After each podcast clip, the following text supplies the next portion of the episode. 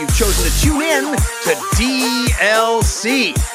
Especially you are one of our geeks and sneaks using this podcast to power you through a workout or a run, making your life better.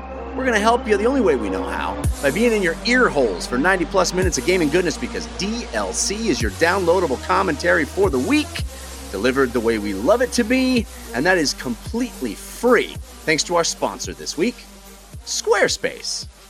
Squarespace! Squarespace brings the show to you. DLC, of course, the show, all about games in their many forms games played on desktops, laptops, and consoles. Also, games that involve dice, luck, and cardboard. I'm your host, Jeff Cannata, that's spelled with two N's and one T, and I am joined, as always, by my friend slash co host, slash nemesis, the guy who is officially suspending his campaign, Mr. Christian Spicer. Hello, Christian. Hello. Wash your hands. Keep your Yeah. hands away from your mouth. Yeah. Vote. Not necessarily in that order, although that's a very good order. I would say also wash and your re- hands. And After repeat. you vote. Yes, Yeah. and repeat. And Yeah. repeat. And repeat. Yes, indeed. Uh, what a what a what a time to be alive. And we're going to get to all of that because there's tons of news. There's tons of world events that are impacting our little hobby here in video games. Um, and we have maybe the best guest to talk about all this stuff with. You know that DLC always stands for your downloadable Cannata and your downloadable Christian. But this week, I am so excited because once again, DLC stands for denoting your location currently. Because from Waypoint, we have senior reporter Patrick Klepek back with us. Patrick, it has been too long. How are you? It has been too long. It's been a couple of years, I think. So we gotta we have to shorten the up. gap on the next one. I looked it up. Uh, it was 2016, Ooh. um, March of 2016. The last time you were on, so we have not uh, we have not spoken on the show in the Trump era. well, I was on your other podcast though, so I've I've I've swapped parallel worlds. I just haven't been on this one. That's right. That's right. Uh, well, we're very excited to have you back. Thank you. Uh, it is it is a weird week, so let's let's jump right into uh, the show and start the way we always do with story of the week. Story of the week, it's the story of the week. Story of the week, it's the story of the week. Story of the week is the part of the show where we make our case for the most important stories that happen in the world of games this week. You can always submit stories for our consideration by visiting our subreddit, that's 5x5dlc.reddit.com, or by sending us an email to dlcfeedback at gmail.com. Love hearing from you there. But Patrick, you are our guest. You get first pick of stories. So, Ooh. what would you consider to be your story of the week? Well, as someone that spent four hundred dollars at Costco as I pre- prepare for the Corona apocalypse, um, um, it was it's been hard as a you know reporter for the last two weeks to to not really think about the um, well they're characterizing it as a postponing, but I will I will call it a cancellation of the game developers conference that was supposed to happen in um, the middle of March, um, but they have uh, chosen to. Uh, push that back to the summer. You know, who knows what that event will be, but uh, the the big annual sort of gathering of developers, press. Uh, there's an award show. There's presentations. You know, it's maybe, that doesn't have the biggest uh, attendance count um, compared to other quote unquote, you know sort of con- fan conventions, but it is one of the most important um, dates on the gaming calendar, especially for a generational switch year and. Uh, to have that canceled uh, due to the coronavirus con- concerns after a bunch of people pulled out is uh, you know, I think a lot of a lot of us probably expected it, but I still found it genuinely shocking when it actually happened. I did too. I was I was shocked when I read the news. I mean, we we talked about it last week because the dominoes were already starting to fall last week at this time.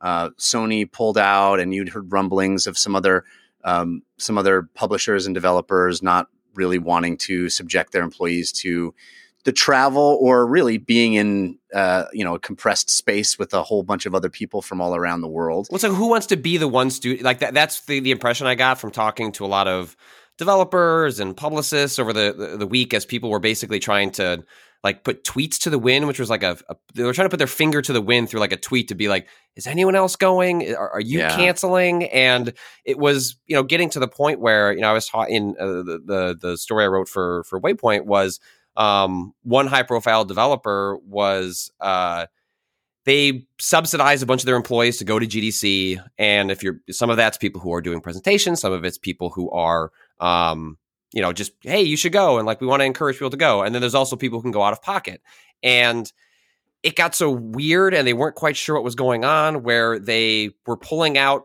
the employees, but then they were also going to cover the folks that went out of pocket because it seemed unfair given how late the decision seemed to be coming from the event organizers. But then also they said, well, but if you still really want to go, you can go, but also we're going to have a policy where you like can't come back to the office for 14 days afterwards because the incubation period. And so it just got to the point where eh, nobody really knew what was going on and You, you, know could go to had, GDC and get a va- free vacation.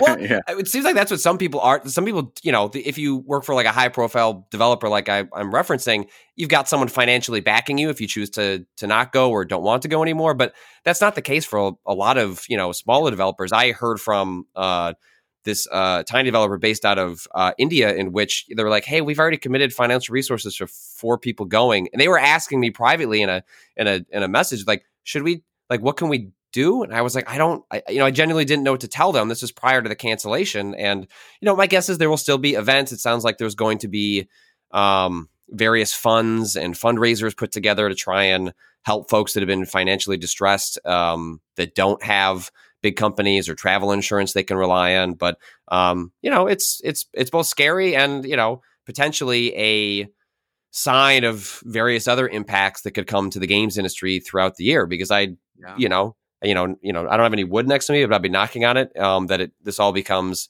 just a, a bit of an overreaction. But it's I don't think it's too early to start speculating or worrying that it's going to impact other big parts of the gaming calendar. And you know, there aren't many years bigger than years like this. Right.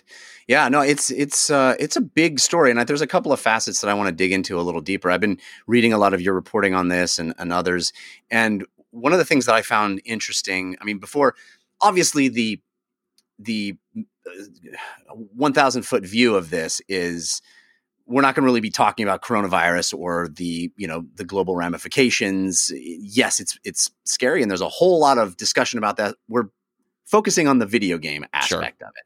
So you know, listeners, just be aware that we're not you know we're not doctors, we're not experts, but I think that the video game aspect is fascinating, and some of the stuff that I was reading about the the days leading up to this decision to cancel, it seems like it was really uh, they were going back and forth. There was talk of it being a virtual conference for a while, where they would do everything online, and you could watch um, you could watch presentations virtually, and then they wouldn't have travel. Yeah, I mean, but then would- every presentation had to start with, "Hey guys, what's up?" You know, like and subscribe. Um, Well, because that's I that's what I, that's what I've been hearing privately was um, that you know the, the a lot of the public facing cancellations were exhibitors or big companies that weren't sending their employees, but what I'd been hearing privately is GDC was trying to sort of confer internally what to do was the schedule had gotten so bleak um, that they were reaching out to new people to try and fill the schedule, and that once what I was hearing from multiple sources was that however bad it maybe seemed about like the expo floor or d- d- like it was far worse than even publicly had been indicated um, and that that put them in a position where it was impacting the product you know for people i mean gdc for a lot of people is reading you know uh you know a lot of people listen to the show is reading like press previews of games or panel write-ups but for folks who are attending for like the network and socializing aspect you know a the cheapest possible pass, which is just to go to the expo floor, which is basically mostly to you know chat with uh, studios that are looking to recruit. That's over two hundred dollars, and that's before you factor in uh you know going to San Francisco with hotels and travel and like I lived there for you know almost 10 years and that was Very before cheap. it got as bad as it is now um and the most expensive pass to get access to everything is more than $2000 um Yeah.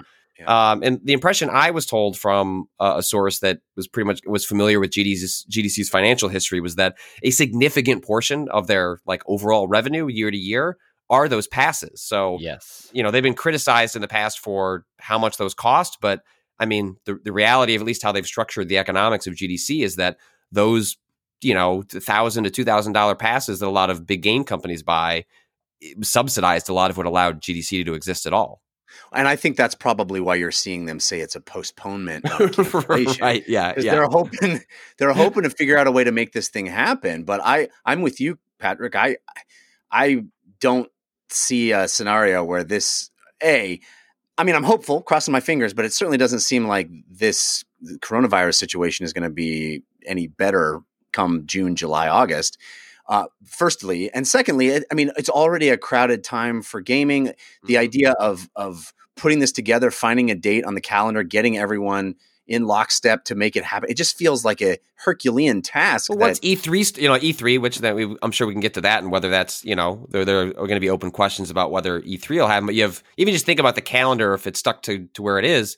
E3, you know, is the middle of June. Comic Con, which is now a heavily video game um, convention, especially this year with the the new machines, like that's early July. PAX is uh, early September. Um, you know, you Evo for Evo. Like stuff. it's like we're just where do you Gamescom slot yeah. in GDC in a way that um, it's not a fan convention, right? It's an industry Right. convention, and so maybe it goes in August. But it's just it gets messy really quickly. My guess is they do do some sort of event to sort of save face to give.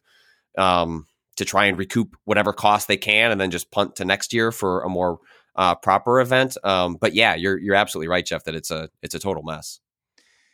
last thing before I go to Christian, eh, what is your feeling, Patrick? I mean, you've referenced this a few times about this being a very, very big year. We got new consoles launching. It is that big generational shift year where every event feels like it's it's leading up to fall.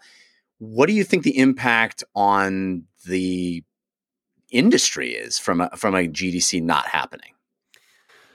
it's it, GDC itself probably um, from a high level perspective of a lot of like the the big developers, your big notable ones, like not a big deal. It is for, for them um, to some degree uh, an opportunity to share what they know. But a lot of studios do private events. You know, I had heard um, a number of studios will fly out uh, developers to do internal presentations about their development history, especially if they're working on uh, an upcoming project that may involve you know similar sort of lessons learned from another studio. So there are ways for certain studios to kind of like figure that part out if they were looking for the educational aspect. But for you know a lot of people it's younger developers independent developers um, they rely on places like gdc for networking for mentoring for going to to bars to coffee shops to tea shops. Like it, a huge part of gdc is just meeting people. And so it's hard to really put your finger on oh uh, you know the the the domino effect of this is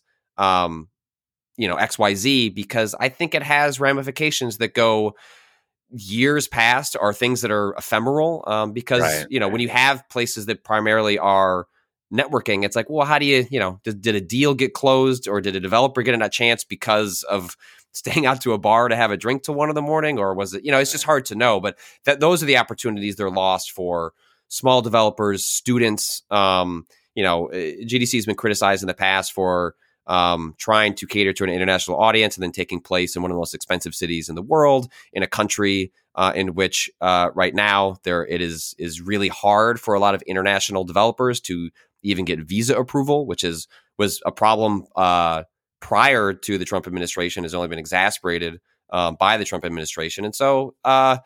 It's tough, um, but it's. I, I think it uh, certainly puts, uh, at the very least, um, you can say a lot of people wondering what does the rest of the year look like, even if even if they're trying not to quite hit the panic button uh, just Yeah. yet.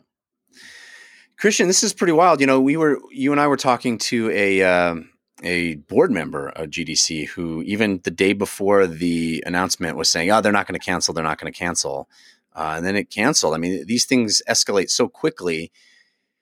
Do you think we're looking at a year? I mean, obviously, we've talked at length on the show about even just shipments from China and uh, all the manufacturing logistics that are going to be complicated by this stuff in, in a year where people are going to be theoretically buying lots of new hardware. Do you think we're about to see the whole year just go haywire because of this? I- think there might be. I, I, my guess right now, if I had to guess, and it's just a guess, uh, my guess is that the Series X and PlayStation Five both still launch in 2020. I could see both being more supply constrained than they otherwise would have been, but I think both will want to make it to market this year in some form or fashion. um, because I think without that, that affects even bigger dominoes uh, in terms of what that means for game. I mean, it, that really pushes a bunch of things and plans. I think, um, you know, who knows what happens, but if E3 is kind of canceled or shuttered this year because of this, um, I think that is a nail in its coffin potentially. I, I have the full faith that GDC will bounce back next year if that's when it happens, you know, whether they do a summer thing or not. Um, E3 already feels shaky. And if it doesn't happen this year, I think that you'll see people next year positioning to kind of either, hey, we didn't go then, we don't need to go now, or, or, or launching, you know, a rival live stream or fan event or whatever it is. And so I think you'll see things like that. But I think I think consoles will still come out. I think games are generally still going to come out, but I think you might see su- supply constraints that maybe other otherwise wouldn't have been there. And I think my prediction on price points uh, might be off, um, depending on what you need to pay to secure, or what they already did pay, or maybe need to pay to secure positioning in manufacturing lines to make sure they have the resources available to make these things. I, I, I think also you're going to have smaller developers looking at E3 or PAX and other conventions, and if they haven't already arranged travel, they might be waiting. Because I do think, as Patrick mentioned, a lot of people um, are kind of have been bit. I, I, I know, you know, I, I'm sure we all do personally. People that were traveling internationally for this, and they didn't buy the full refund kind of travel insurance because who does you know most of the right, time yeah right and some people are still coming and just it's just a vacation now because what are you going to do and so i think you might see people being a little more cautious going into e3 and pax and maybe even evo um, as this as this um, continues to spread. And again wash your hands. Don't touch your face. It, it i don't think there's anything we can do to stop this thing but all we can do is flatten the curve. And by doing your part to protect everyone else, that's how we're going to flatten the curve and make it a less serious thing than it otherwise would be.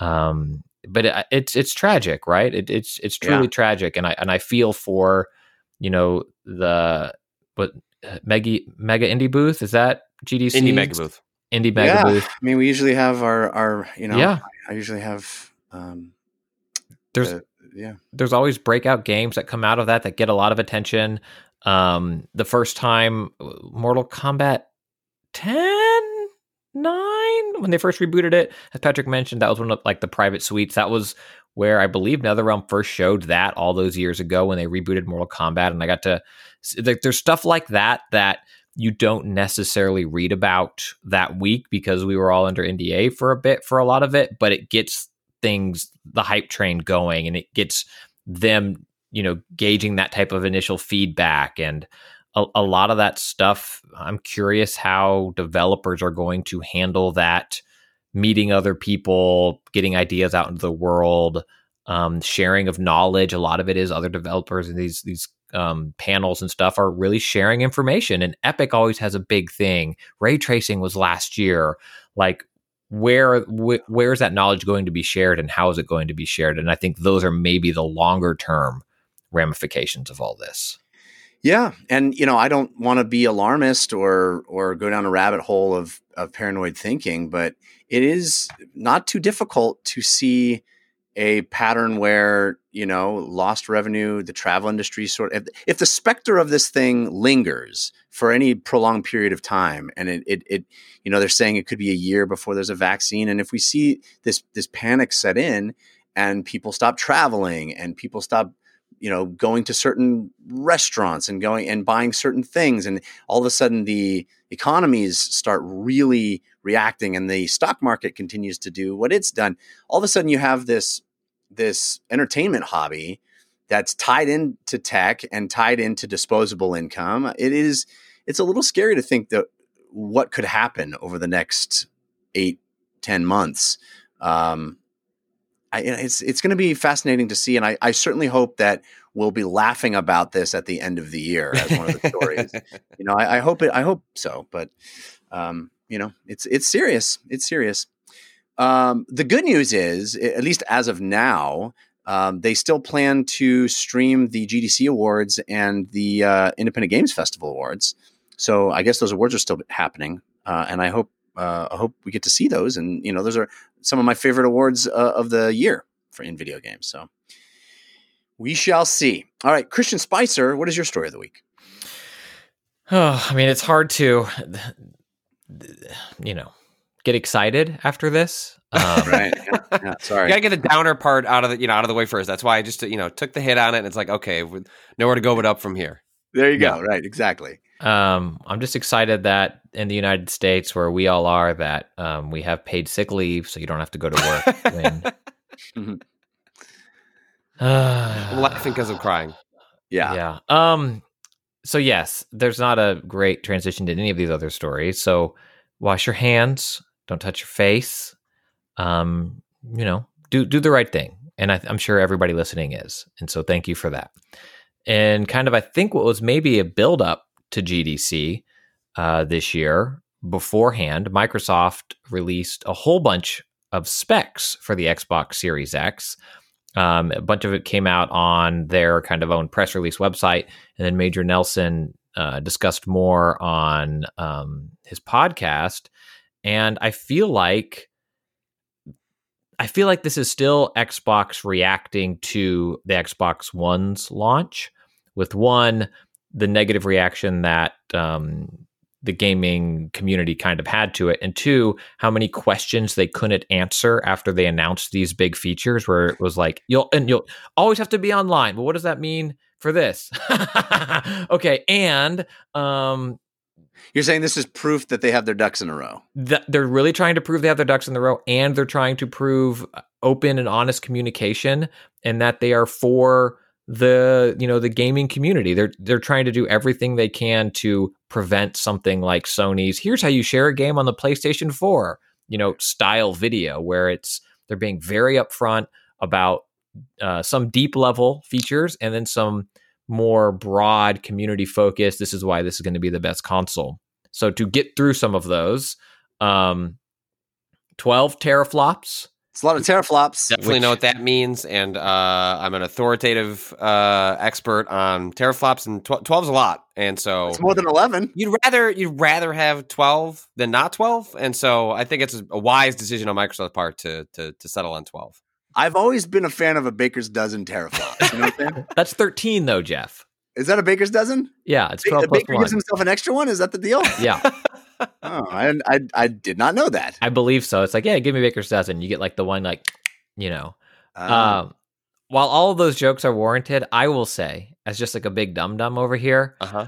I'm glad we have teraflops to talk about. I miss like this is 16 bit, this is 32 bit. Like I don't know what flops do, but I like knowing like between the Xbox One or the Xbox 360 and the Xbox One, it was just like this game can actually do 1080p 30 or you know, but it, it's it was still well. I, at the risk of getting angry emails, I will say we do know that it is floating point operations, and it's it's basically the the the ability of a processor to do a lot of computations very very fast. yes, But it's also like silly because like our, our point of uh, comparison for specs is a PC and consoles are not PCs because they are closed boxes. And so like the specs comparisons are also like tough to like yes. really get a handle on like what does it practically mean for game development? Because if you were to build a PC with these specs that's not that's it's a different development environment in which like games are built for a PC and in which you have like far more variables over what a person at home might have.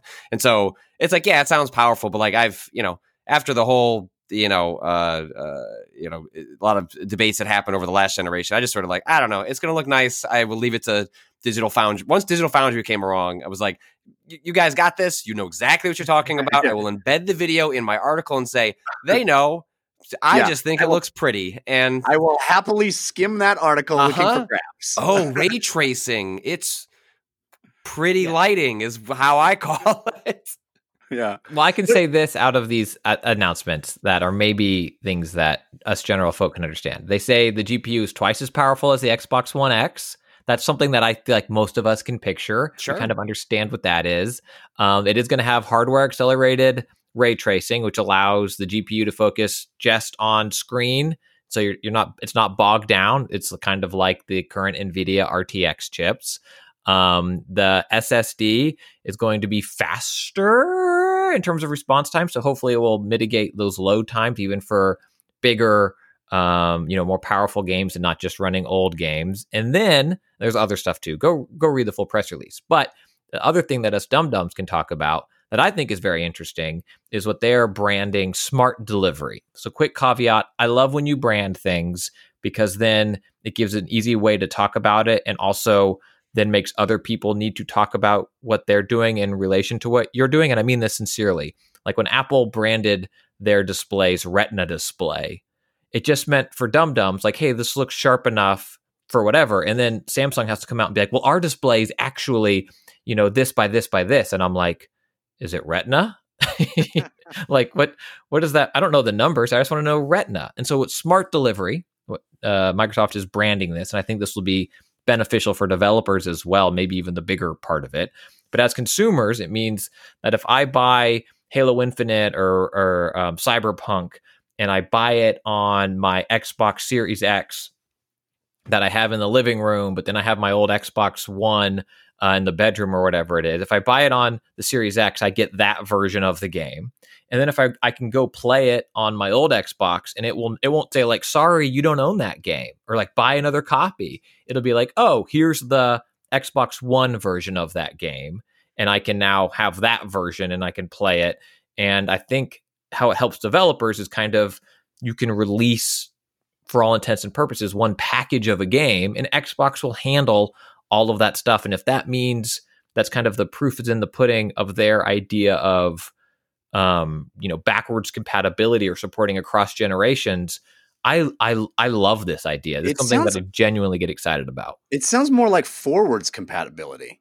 It, it, it's it's like there's this thing that works on a low end Xbox, but we will deliver you the the one that has higher res textures and knows that you have a higher capability Xbox like a Series X or a One X. All these this family, and I think that's why it's all starting to come clear, become clear what they were talking about when they said, "Oh, the name of the new box will really define how it's going to be." It is a series. They're talking about Xbox as a series of devices, and you buy the game for Xbox, and it works on whichever in that series of devices that you happen to have, and it tweaks itself. The software does to give you the best version of that software on whichever device you have. So it is a lot like a PC when you have, you know, it, it detects your settings, whatever, and it you know changes all those settings in your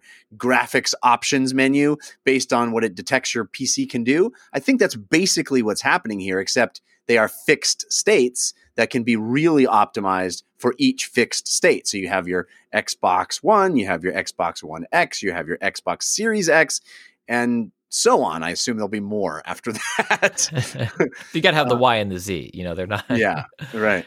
Yeah, I think it's exciting, and I think you might see versions that are um, specifically tailored toward xCloud as well, right? So it knows what. So it maybe has these bells and whistles or doesn't, or because of your connection, it now serves you this version of the game. And I think for a console that's trying to bridge this generational gap in, in an interesting way, that's not just you can play your old games on it. It's your old games will look better on it, or go ahead and buy Cyberpunk now on Xbox One and know that when you get the Series X, you're going to get that better version of it, and you're not waiting.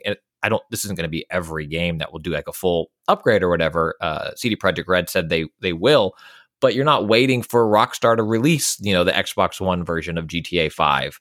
Um, I think that tech is very exciting, and I'm curious to see how many devs actually support it. I suspect there'll be a, a, be a lot of game without ray tracing, game with ray tracing. I'm down for that. Yeah, yeah.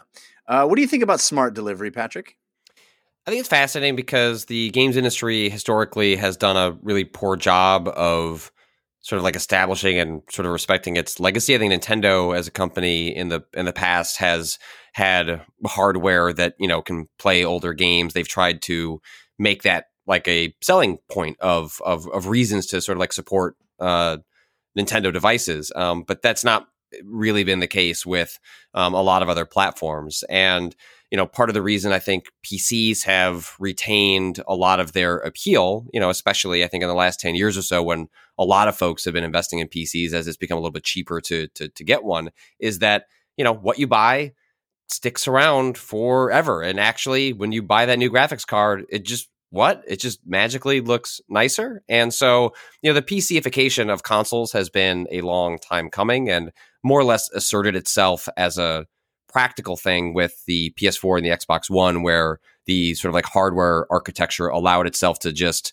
be consistent going forward. Like they were laying a foundation where like I don't expect there to be like you know a cell chip like on the PS3 in the future, something that just sort of throws off the ability for older games to to play nice. You know, who, you know, I'm not saying that'll be the case for forever, but it seems like there is sort of an idea being laid here where look, like when you buy the game here, it should work on the next thing. And because I think you know all of us are guilty of being either suckered in or wanting to purchase a game multiple times on multiple devices. And I absolutely think, you know, developers should be rewarded for that labor. Like I don't think they should just give a, you know, port a game for free and some you should just get that because you bought it once.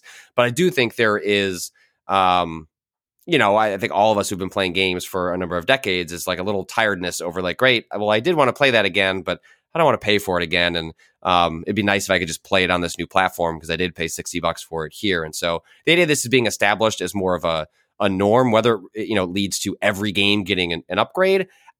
I suspect will not be the case. I uh, I would imagine that Cyberpunk is not necessarily an exception, but I do think there will be games that charge for that. I don't think it'll be full price, but I think it will be reasonable for a developer to say, "Hey, we've put in meaningful work into this upgrade. Hey, if you pay ten bucks or whatever, you know, I'm pulling that, you know, um, uh, out of thin air that hey do you want to play this next gen version you can you've got, you've bought your digital copy but for 10 bucks more you get all these great visual upgrades i think that would be like pretty reasonable and i think a lot of people would be pretty into that idea especially if they're not having to purchase the game um, all over again so i'm really excited about it i just think people should maybe I have heard privately that Microsoft is really pushing this. So I do think, especially at launch, it is going to be like a huge thing. And on their side, I'm genuinely curious whether that means it will also happen on the PlayStation side, um, or if Microsoft will try and make this part of you know their services push where hey you know we're you buy game pass and maybe you get access to a bunch of these you know uh, Series X upgrades, uh, or you can pay for them. But hey, you get into this Game Pass universe, you buy Game Pass Ultimate, and you get all these upgrades that come with it. You know, I don't know how exactly it'll play out, but I wouldn't be totally shocked if Microsoft makes a big push for this and makes it try to be not just uh, something that is uh, tit for tat with Sony, but hey, this is a reason to buy an Xbox because look, you're going to get these upgrades uh, along the way it does make a lot of sense in the Game Pass universe. Uh, if you're thinking of Microsoft as really putting the a lot of their chips.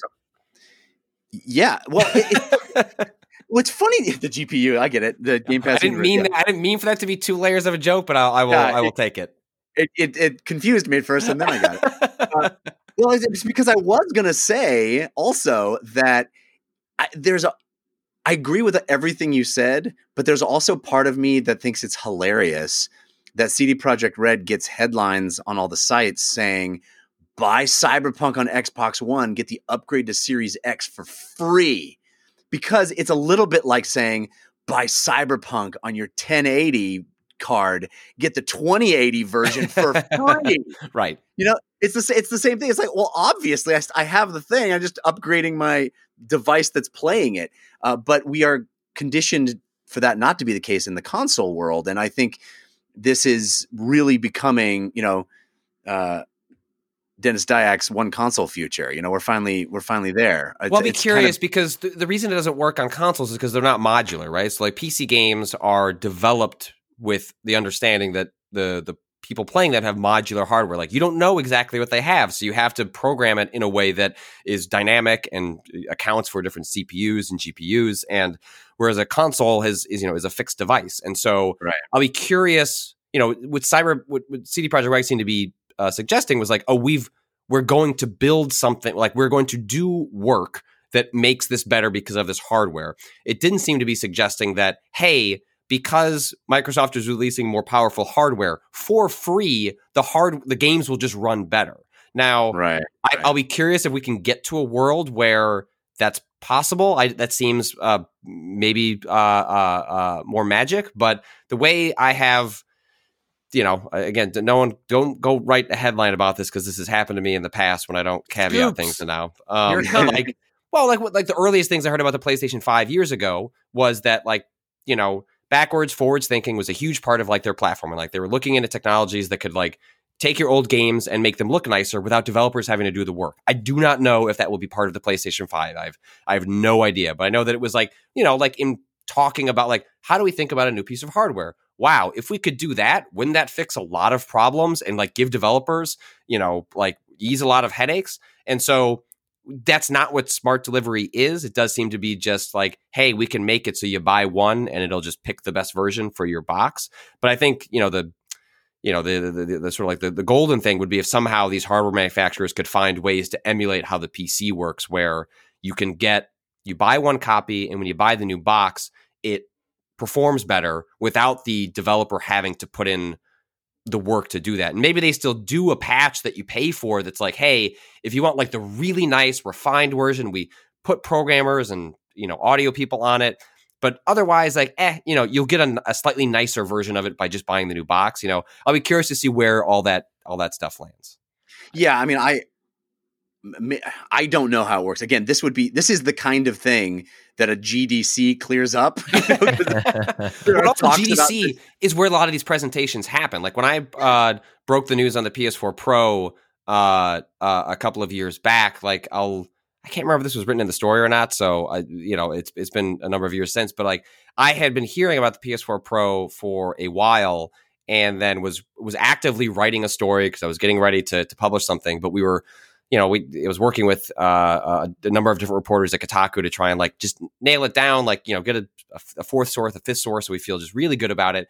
And um, I was in the middle of like editing a piece with Jason Schreier and Stephen Totilo, and then we uh, had another uh, reporter that was at GDC, and they just pinged us and was like, "Hey, so I was standing in line to go to a bar, and I heard some people in front of me say like." Hey, were you in that presentation for the PS4 Pro? And like I had heard from a separate source that was maybe going to be the name, but we weren't going to write it in the story yet. And then once we heard that, it was like, oh, cool. Like we're good to do that because some random developers were just talking about it. But it's like GDC is where a lot of private meetings happen, especially in a year like this where they're you know a lot of developers have you know dev kits but a lot of like finalized decisions start to happen GDC leading up to announcements at E3. So it is absolutely true, Jeff, that like this is like in that window where you start to hear a lot more about like, well, what did they actually come to a decision on what they're going to do?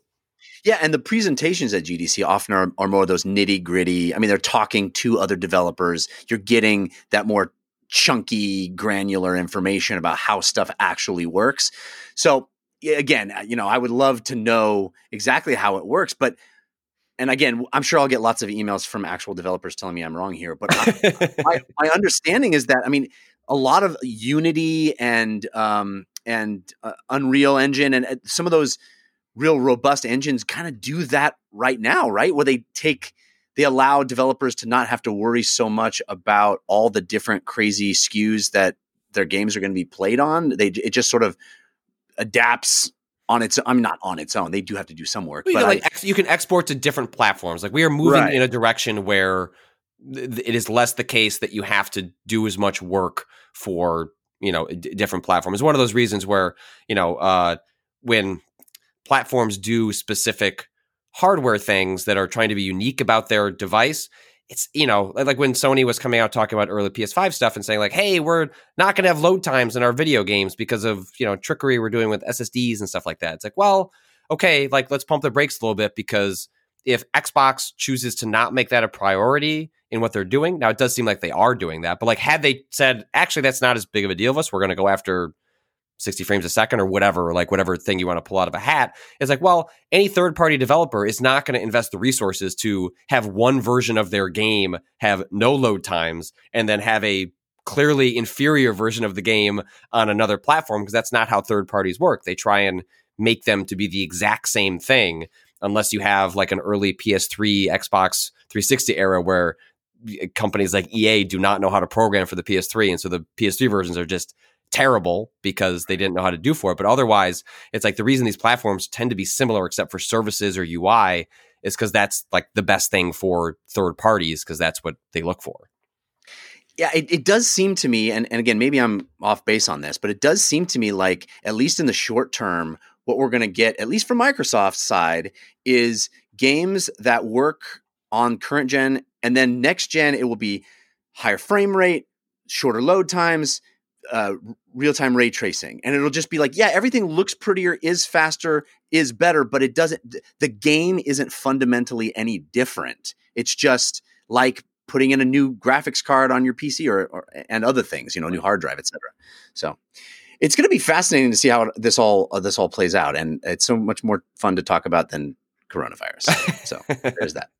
Uh, um, my story of the week uh, is something I think is equally juicy to talk about, and it also involves CD Projekt Red and Cyberpunk, and that is uh, Good Old Games GOG.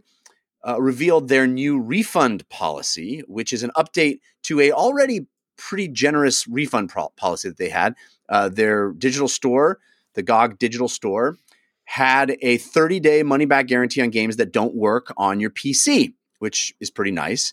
Um, Steam also has a money back uh, policy, but there's restrictions on how long you've played the game. You can't have played it too long. Well, they just announced a update. GOG did to their site, their policy, and that is they will refund any game bought within 30 days, no questions asked. No, regardless, well, not no questions asked, but regardless of the reason and regardless of how many hours you have played during that window. So you can have completed the game if you did it within 30 days and just say you don't like it, and they will give you back your money. There's a FAQ about this, a, a frequently asked questions form, uh, where CD Projekt Red, the owner of GOG, is asking people not to abuse this and that they will quote be monitoring the effects of the current update to make sure no one is using this policy to hurt the developers that put their time and heart into making great games. Uh, they say they uh, will reserve the right to refuse refunds for people that do this in bulk. If you're like getting refunds on every game you purchase then they may not want to let you do that. But I think this is in line with CD Projekt Red's general philosophy and GOG's philosophy in particular. They are DRM free. They've been very pro consumer, uh, at least that's their messaging. And it seems like they've backed it up with a number of decisions like this. And I wonder, Patrick, what you think about this. Is it is it the kind of thing that is going to be going to prove to earn the loyalty and respect from players, or do you think they're setting themselves up for something that's going to have to be changed uh, pretty quickly based on abuse? You know, I mean, like you know, initial response to reading about this was uh, why? Like, it just didn't feel like there was an open demand. Like, people seem right now like the the you know the confusion is over like why don't you know Sony and Microsoft allow for like you know normal refund policies as opposed to well actually what we needed was not within seven days or two hours, you know, closer to what, what Steam has offered and, and GOG has offered in the past, but actually like a full month with a game. Like when I see that, it reminds me of, you know, I'm sure anyone's seen these images, images a million times where you see like a Steam review of a game where someone's like, you know what, turns out I hate this game. Like time played like 1200 hours. Um, and, yeah, yeah. um, so at the same time, you know, I've seen some other developers who have had a lot of experience with shorter narrative driven games say that it actually, you know, it, there's a lot more discourse around people who are going to abuse refunds as opposed to actively people doing that. And so, uh, you know, I think there's maybe an open question of whether, yes, we could sit here and talk about how many people could do terrible things with a, a refund policy like this. Do you, does it need to be this wide open and generous?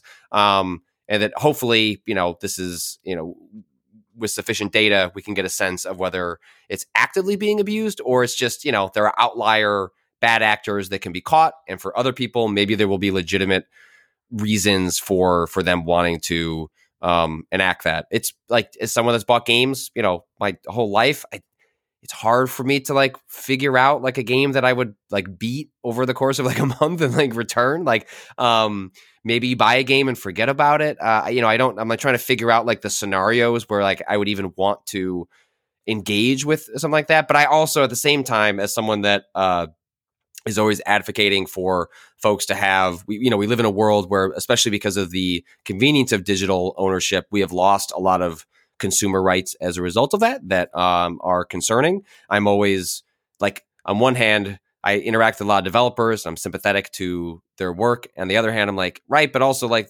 consumers have lost a ton of rights that, that go along with Yeah. this stuff, and I'm I want to actively encourage um, returning to that to some some degree. So I, I don't know that like I I.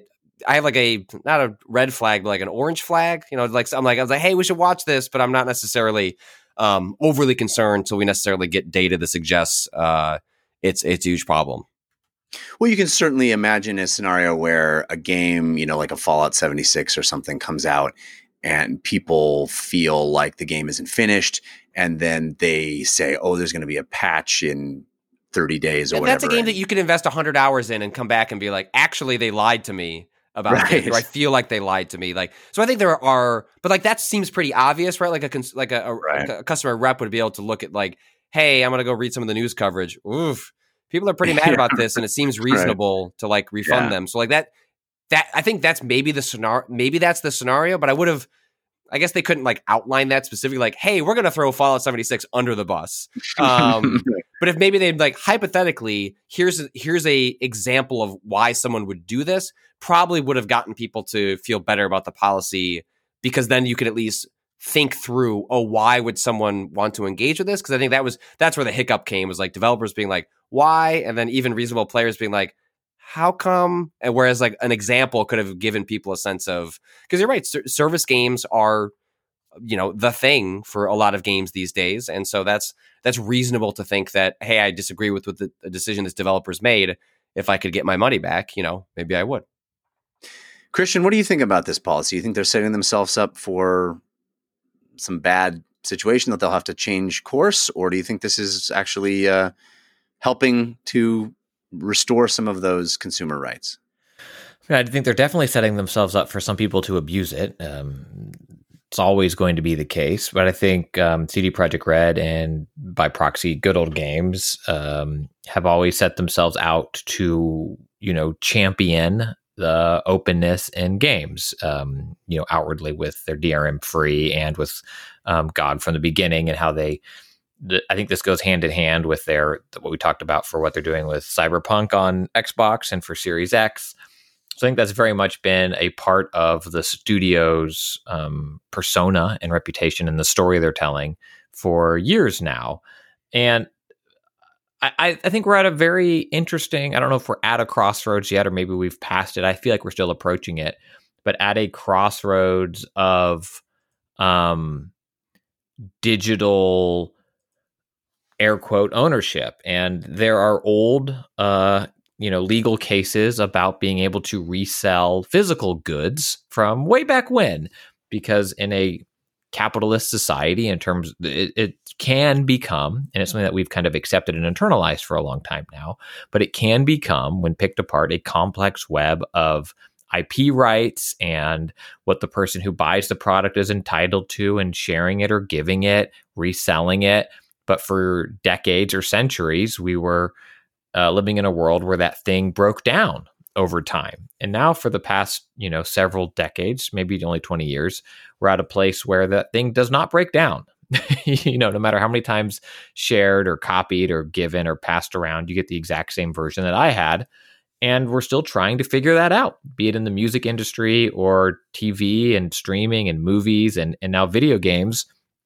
I think personally, um, kind of the mental exercises that I put into it and I know companies are playing with this, but it hasn't been rolled out widely, at least as far as I know, is some form of blockchaining a purchase where you know you can sell back your thing in a way that it is marked and recognized, or I could sell mine to you or to Patrick or to whomever um, at a r- price that I think is fair, and then it deactivates it on my machine. I think the thing for good old games is that uh, you know with DRM free, if that game does not then come with a online check you know game as service are like we're checking we're we're checking with our servers to make sure you have the most up to date content, you know, or however it's couched or the real reason for it. If it is just a game I can download on my hard drive and then have there and then request a refund, I could still have that game. Uh, Yeah. and, and I'm sure And you could give it to 400 people. Yes, and I could upload it on a 400. torrent, and you know, the- away we go. And I am certain people will do that. I think for a lot of people, and I think something that Steve Jobs talked about mm, probably 15 years ago is that the goal is that you make it cheap enough and easy enough to get the real thing that most people will go that way versus going into the you know Dark web. criminal Yeah. sites to uh, and this is pirate this is it. clearly CD Projekt Red's philosophy is is hey if we do the things that people claim they want they will respect us enough not to abuse it and I hope they're right I hope that that that bet on human nature is worthwhile and clearly the DRM free thing has been going multiple years now so they're you know, they haven't changed course on that so I'm I'm hoping that people do respect that level of respect from them you know they they see that respect that this kind of policy gives to them and uh, react in kind. I hope Yeah, that's you just need most people and then there are going to be bad actors and then you, you need those sites to be more troubling to go to than not to right for Yeah. for for most people and it's uh it's a problem that's going to be continued to be addressed and i think it's an interesting thing the way you know kind of netflix's approach to some of this stuff right is that the thing only lives there. So yes people you can you know screen record and pirate or whatever but it's also like for so many shows there's not a home release of it you know? It's, it's just there. It's just streamed and so if you see something floating around the web you know that it's not the actual you know the, the real version of it. It's fascinating. I am very very curious about this area of technology and law and i'm i'm very excited to see where it goes and how we as a society adapt to it while remaining able to pay um, fairly the people that create the entertainment we love so much. I'll also say it's um incredibly easy to pirate video games, and so if you try and think through the scenario of you know, like GOG's defense is well, if they wanted to get it for free, there are one of the you know I check when I wake up in the morning to to do reporting. One of the things I do multiple days a week is I have all sorts of different subreddits that I check, and one of them deals with piracy, um, just to get a sense of what that community has talked about because it's been part of my beats in the past it's not hard to download a game and crack it and play it. Um, and so if someone wanted to get something for free, it's it's it's a couple of links away. And so the notion that like ah, what we need to worry about is the person who's going to like pay for it, put it on their credit card, download it, and go, hmm, in 30 days, I'm going to be a jerk and get a refund. Not saying that doesn't exist. Not saying like there's not a world where someone is buying a game on GOG, putting it up on a torrent, and then like there's a million people doing that. Like it's getting out a thousand other different ways. And so, um, again, not, not to downplay any of the concerns of developers. I totally get it. I, I I've thought through those problems well, and I think they're they're legit. It's just that like watching, you know, uh, streaming a movie or streaming a TV show, getting a video game. If you if you want it and you know where to look, it is extremely easy. And so I think I think Christian's right in that like you know by making people feel like well I could you know I think their logic might be if I want if I don't like this in 30 days, it's nice to know that I could because if you're thinking like where to buy a game, right? You can buy it a lot of different places. If you're on the PC, you have all sorts of storefronts. You can buy lots of different games. It's like well, if this one if I buy it here well, geez, on Steam, technically, I'm still only buying a license. Um, on GOG, if I get it, it's DRM free. Not every game, but lots of games. And I can return it in 30 days. Well, I'm going to give them my money because I want to reward them for that policy, even if I don't actually engage with it. That's a really good point. I think that's an excellent point. That it it, it really uh, it's all about uh, customer loyalty and feeling like you're safer making that purchase decision here than elsewhere. And they're also lower on the totem pole. Like GOG, we talk about them a lot because their policies are often more progressive than the other platforms, but they're they're not the most popular. Like you know, Steam Right. is you know if if Steam did this, it would be truly transformative. Like that's why their refund policy was like a huge deal and made me hopeful that you'd get the console manufacturers to engage and stuff like that. I'm still very skeptical that they'll ever do something like that. Um, but uh, Yeah, yeah. It's you know, it's also worth keeping in mind that GOG is cool, but also GOG is like pretty like they're, they're not number one. They're I don't know where they are in the total poll, but it's like Steam and then like really long list. Then there's Epic Game Store and then like really long list and then everybody else. Yeah. I'm curious, and I don't know, Jeff, if you when you're putting this together, if you read more about this or Patrick, but like who eats the refund?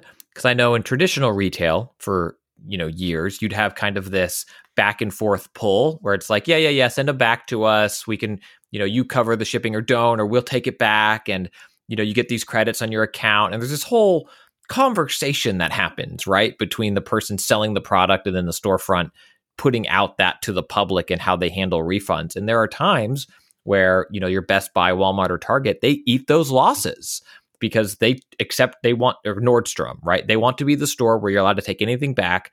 And they know that these 10 year old pair of loafers, you know, aren't going to go back to Florsheim or whatever the shoe company is. Uh, but they want to be that department store. So they take that and it's a write off for them. And here I'm curious what that back and forth is, where it's like, if a bunch of one developers, like, do the developers all have to agree to this, or is is is CD Projekt Red taking these losses, and to what extent are they willing to do that?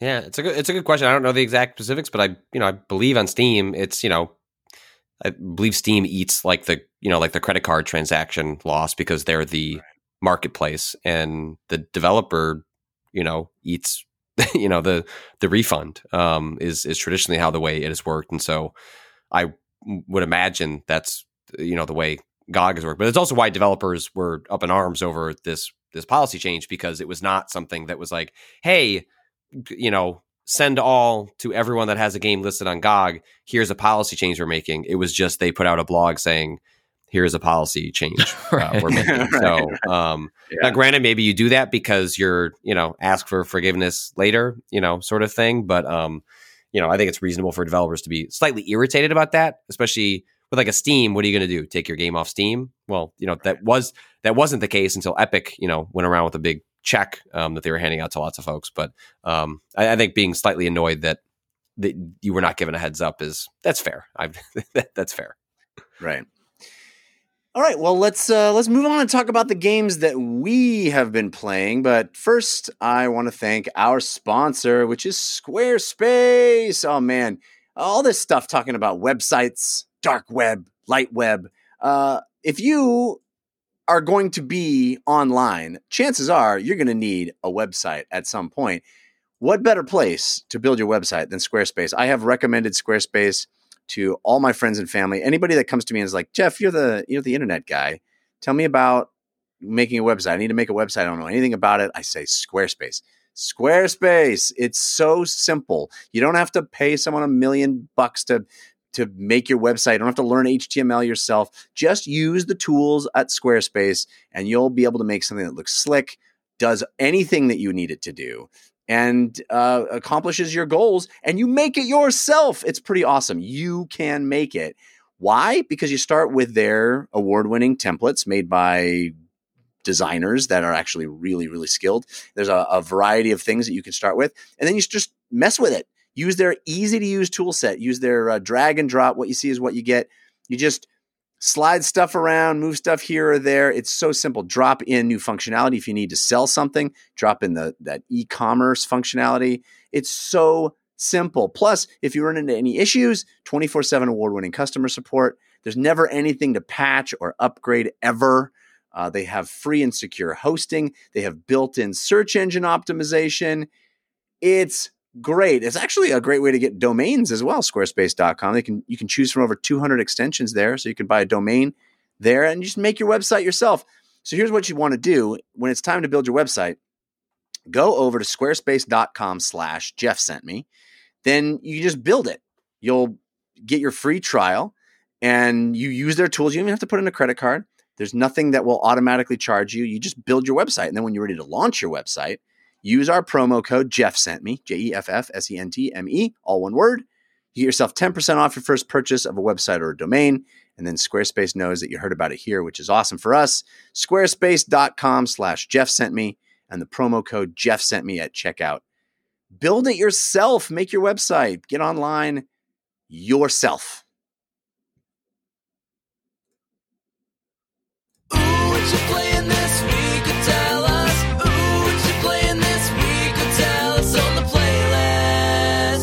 All right, it's talk about it's it's time to talk about the games that we have been playing.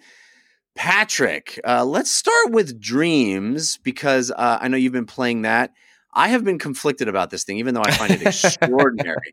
Sure. Extraordinary. It just seems overwhelming in a lot of ways. And I know you're somebody that has had lots of experience with Mario Maker. You know, you do your your your streams with Mario Maker, Yep. and and uh, you love uh, sifting through great user generated content. Yeah, sorry. What?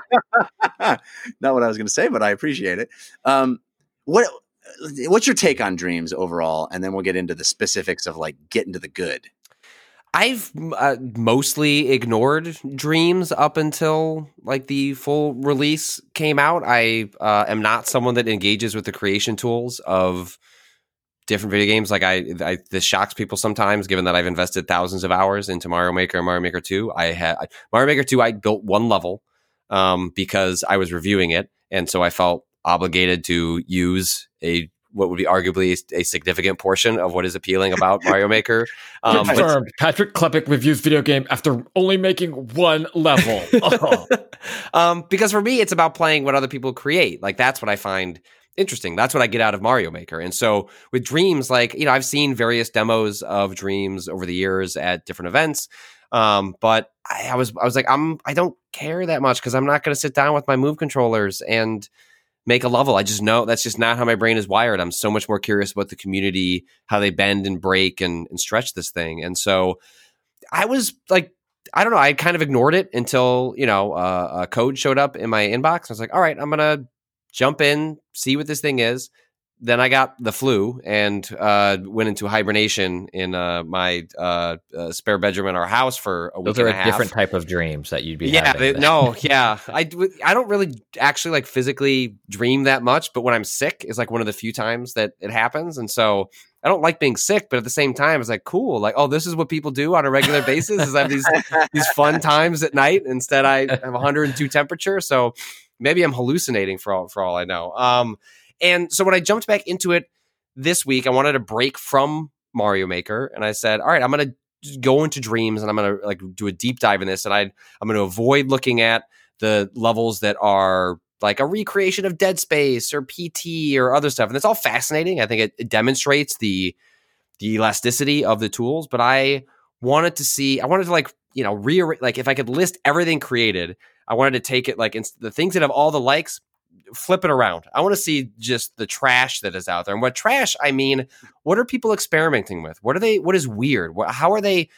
Like stretching the limits of what's possible in terms of copyright, in terms of um, the tools available, and I just had a blast doing that. The the thing that I recommend people do is they um if you have a copy of Dreams, if you're curious about it, if you end up getting one, is just pick a keyword um and then just let that guide you from there. Like because Dreams is so good at being uh, agile at allowing you to like look at a profile, see who are they following. Here are like keywords that people have attached to something they've created. Like the keywords are like in Mario Maker, uh, for example, the keywords are only what Nintendo allows, and it's a very restricted like pool of like ten. So it just doesn't give people a lot of creativity for like, for example, in Dreams. One of a lot of the really cool stuff I saw was in a game jam that people did around romance, where they tried to create little short scenes or stories or images or audio or video that was uh, romantic. And there's just not possible in Mario Maker because if you were to make a level that was a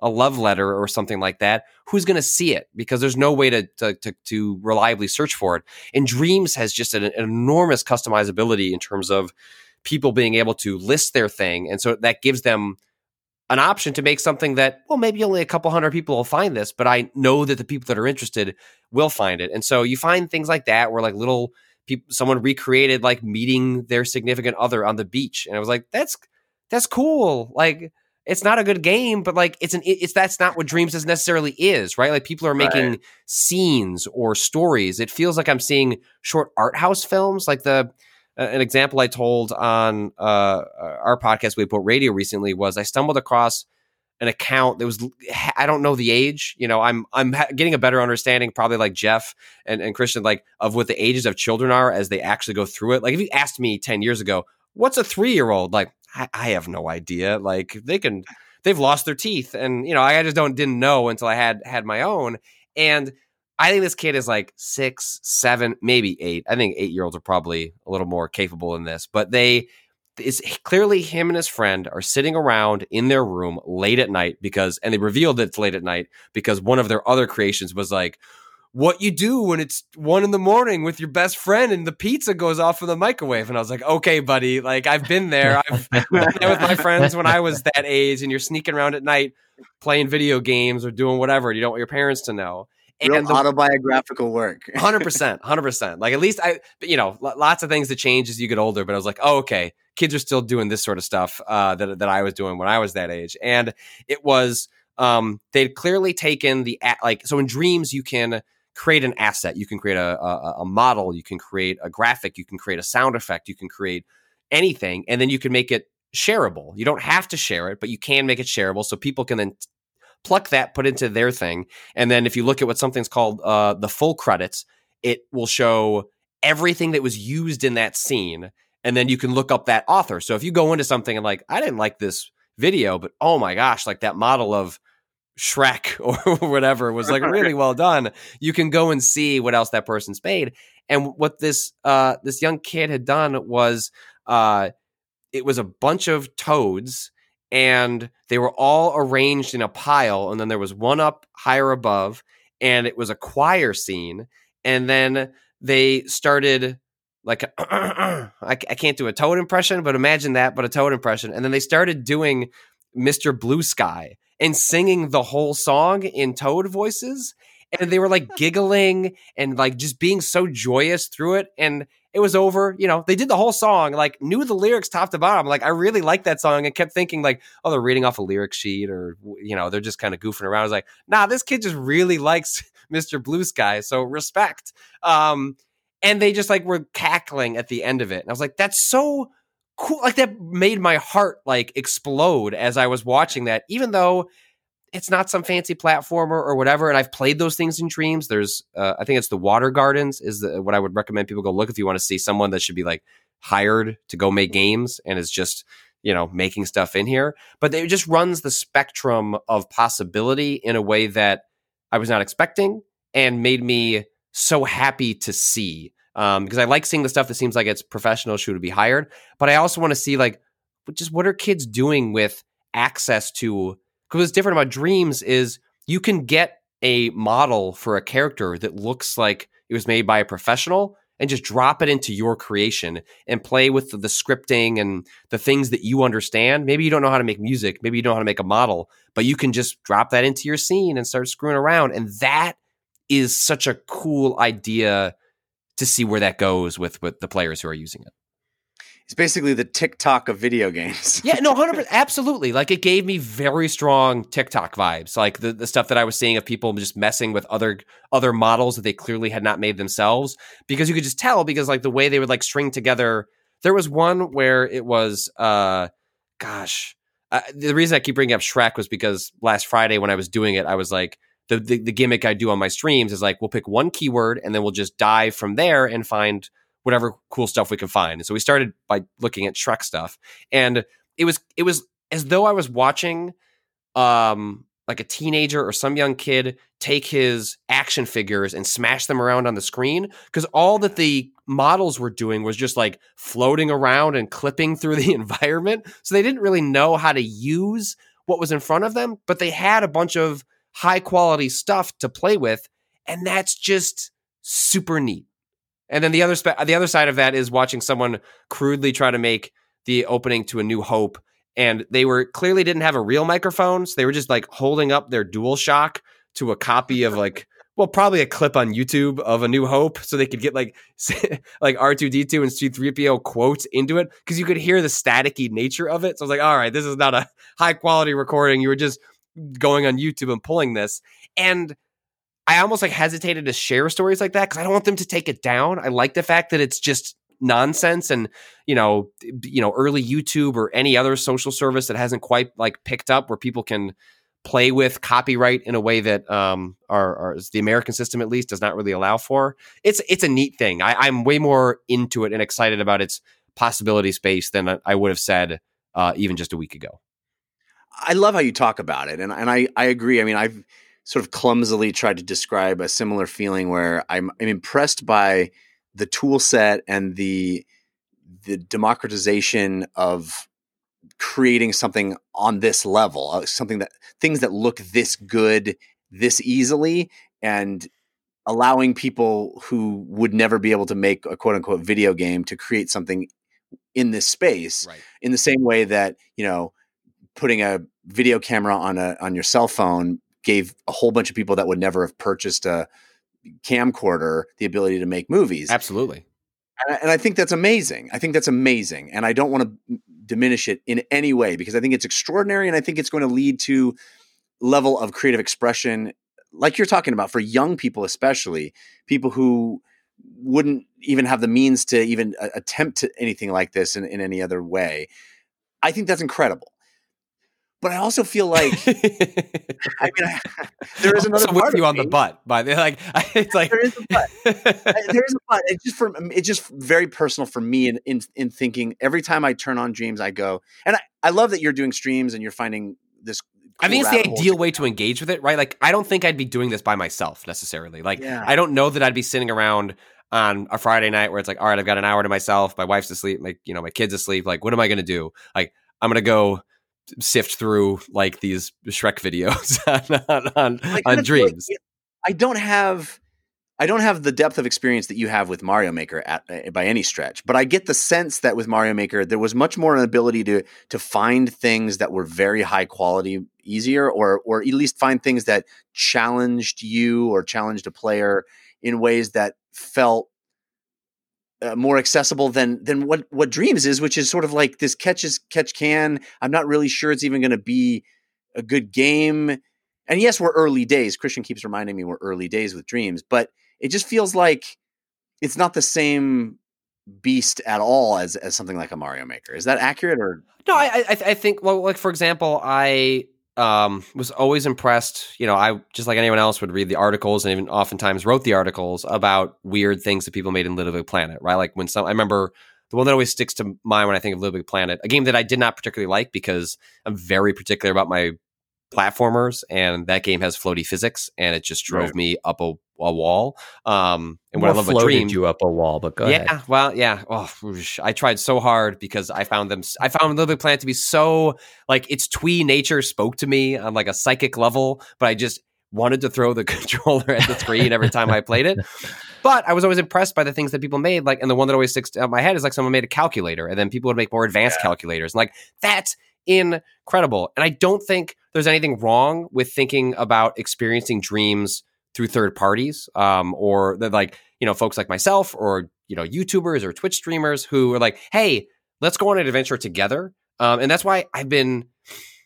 I don't know if they'll end up doing this. And again, you know, like don't write a headline over this, but like I, I'm hopeful that like you know if the reports you know about Horizon Zero Dawn becoming a PC version, when I think of other games that would make so much sense to be on the PC, like it's Dreams, because yeah? if you can Yeah. imagine a world where people the keyboard and mouse were able to make stuff on a PC that would benefit the PlayStation community, it's one of those like rare instances where it's it, it's for so from Sony's perspective, I would have you know if I'm thinking from for them, it doesn't hurt anybody. It only just makes the community have access to more high quality, interesting assets and things to play with, and naturally you would get a lot of professionals getting in there that didn't want to use a controller or move controllers. They want to use the tools they already understand to to create stuff.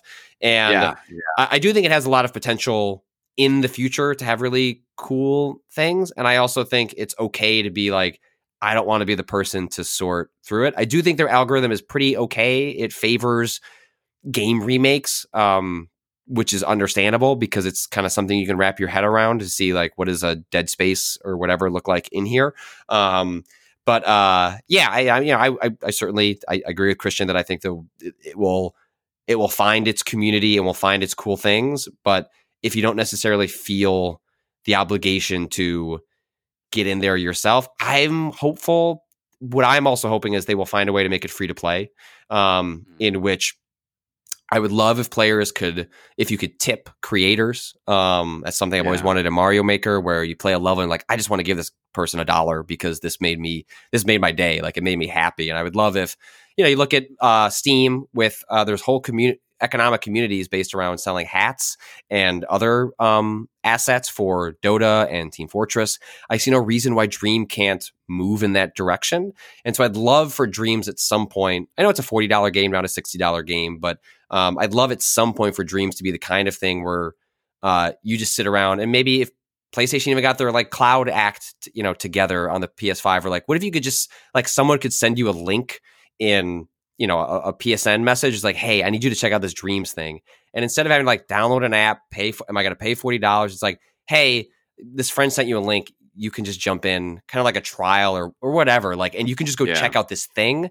That sounds such a that sounds so cool, and I'm hoping that allowing people to export their games into Unity, or I think there's like such a su- such cool ways it could go in the future. Um, but I certainly also sympathize with you, Jeff. That yeah, you don't. It's okay if you don't want to be the person that necessarily spends the time sifting through that stuff. Yeah. Well, I, I yeah, I, I agree with so much what you said. I, I voiced the uh, the hope as well that you know it it arrives on the PC at some point. It's it's funny to me that clearly so much work and design and iteration went into figuring out how to do that stuff on a controller, how to create how to have such a robust tool set mapped to a controller. I'm just in awe of how they even made that work and it feels like just put it on a mouse and keyboard, you know, just like save yourself so much energy. But uh, yeah, I mean, I, I I agree with what you're saying, and I'm uh, I I think that the way I will tend to enjoy dreams is the way I tended to enjoy Little Big Planet and Little Big Planet Two, which is oh wow, this is a cool YouTube video of Yep. something amazing somebody made with that tool set. Yeah. Yeah. Uh, also, you have been playing a game that just came out that I'm super excited to play, uh, mostly because our friend Nick Suttner wrote it. It's called Bloodroots, right? Yeah, Bloodroots. Uh, yeah, it just came out on Switch and PC. I don't know if it's on Steam. I know it's on the Epic Game Store, um, PS4, Xbox. Uh, the basic, uh, like the story pitch is that you are some sort of warrior that comes back to your village and everyone's been killed, and then they try to kill you, and you wake up and you know go to get vengeance. And the mechanical hook is that uh, it's sort of a combo game in which you are going into sort of discrete arenas, and there are anywhere between five and ten enemies, at least in the first couple areas that I've I've been through, and almost not every object, but most objects in the environment are something you can interact with and can then bludgeon to death um, the people in that arena with. And there is a combo meter in the corner that is always running, and you you know have i don't know how much time, a couple of seconds in between that meter resetting, um, and you're trying to maintain that combo as you're setting off wild chains of events that you may not fully understand. You know, you can go into an area and like throw a wheel and that'll bounce around the whole area and take out three guys that you didn't even know were there. Um, and then when you finish sort of a discrete area, it, the game will pause and like wait until you get to the next area so that you can continue that combo. Um, you can also die very quickly, which has sort of been. I need to spend more time with it on the PC because I uh, was playing it on Switch uh, this week and found myself like genuinely frustrated. Um, like I, I'm someone that keeps their cool pretty well playing video games because I I stream them quite a bit and I I try to not be someone that's like screaming at the screen, but like I'll do a thing with my Switch where like I'm super mad, I'll like start to twist it a little bit, and I'm like, oh, that's expensive. Don't twist that too much, Patrick. And with with Bloodroots, I was twisting it, and I was like, that's like the side I should set it down. And what I was finding uh, that was happening to me was that because it's it's uh, one hit and you're dead, and you want to get these combos together. I was finding a lot of the times I was dying for ways that didn't feel my fault, or like I couldn't quite tell. The camera's pretty far pulled back, and I always wanted it to be like twice as close so that I could get a better sense of like how is the animation working? How can I get a a better a sense of like why I'm dying? Does is this is it the game's fault where I'm like disagreeing with the design choices? Is it my fault where I'm just not quite hitting the rhythm. And so I was playing it on a Switch Lite, which you know, argue, you know, understandably is a is a really small screen and probably the smallest screen that you can play this thing on. Um, and so I just like literally before we started doing this, I was like, ah, before I like talk, you know, like say too many nasty things about this game. Like I want to load it up on the PC, see if it's a little bit easier. And I did find in the first couple areas that I had a much better time sitting next to my big PC monitor and working my way through it because I love the concept of it. I was just frustrated in the actual practice of it, but I want to genuinely give it another go to see if uh, maybe I was just having trouble with the platform it was on, and that was uh, uh, causing the issues. Because on paper, it's absolutely the kind of thing that I would fall head over heels for. Yeah, I, I haven't had a chance to play it yet, but I'm I'm dying to get get my hands on it.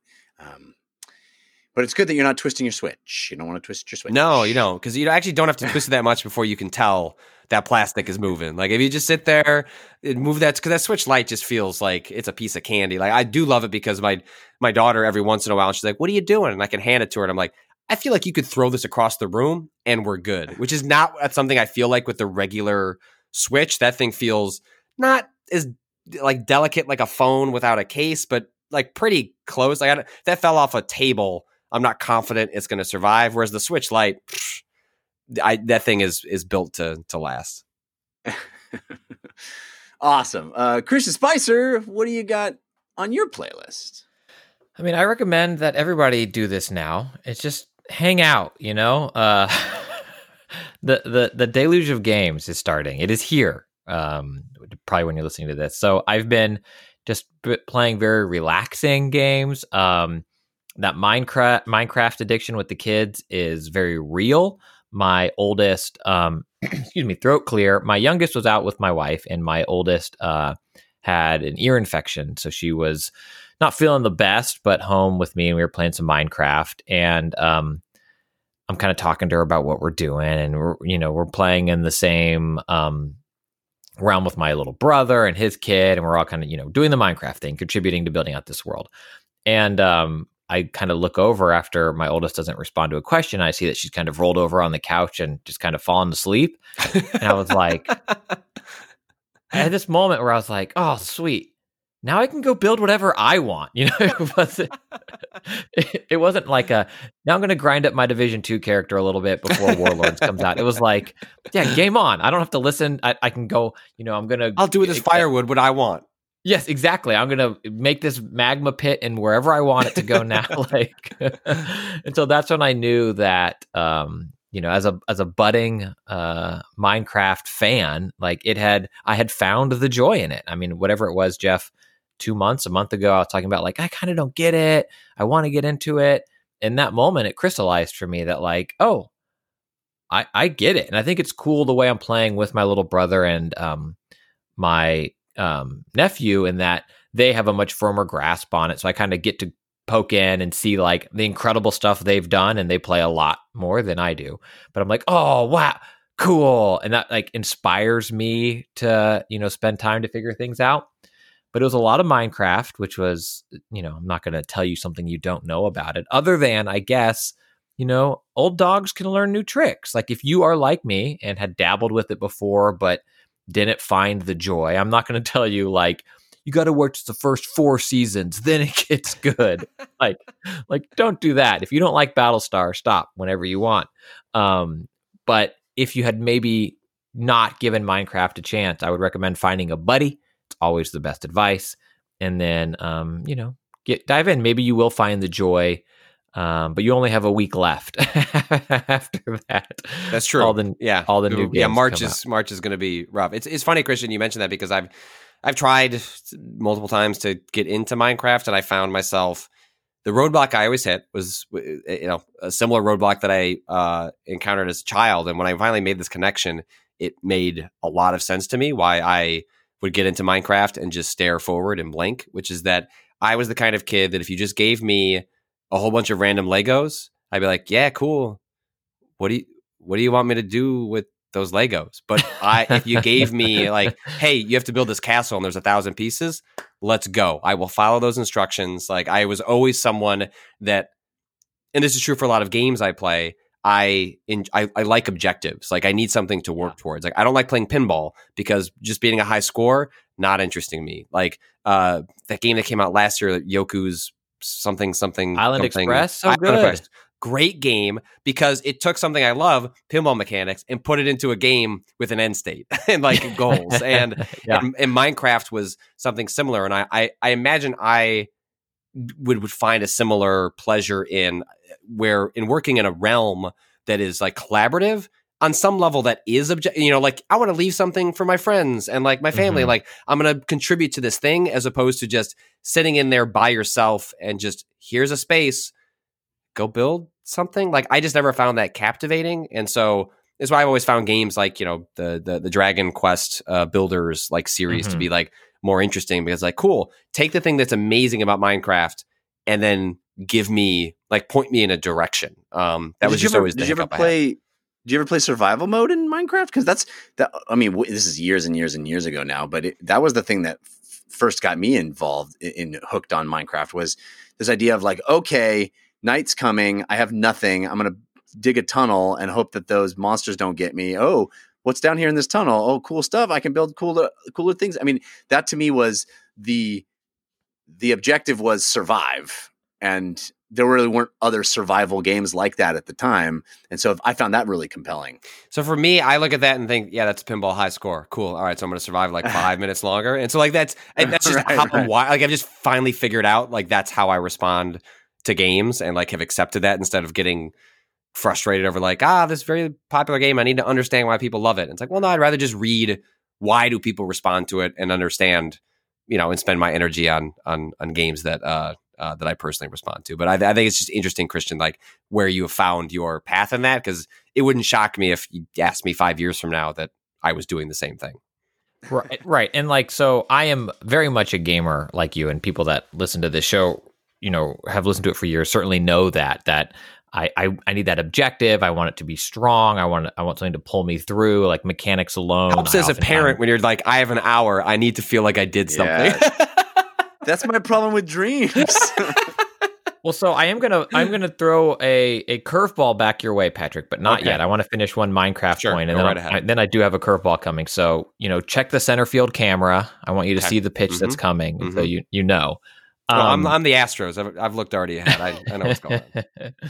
uh, so for me, Jeff, we are pl- our our server is a survival server, and I feel like it, it. What's interesting about that, the way we're playing, is that you kind of as you go further and further, further out to get things, you're kind of on this leash to pull you back. But also, it becomes, in my opinion, fairly easily to sur- fairly easy to survive very quickly. Um, you know, you get your torch up, you build a couple of walls, you're good. You know, it, yeah, you got to go find food or do whatever, but rarely is that the thing that becomes a detriment um, for playing. But for for me, Patrick, I think that because my nephew is so into it, and and my brother and my girls then being interested, that's what pulled me in. And then it was this realization this past week of like, oh, I've clearly found joy here too.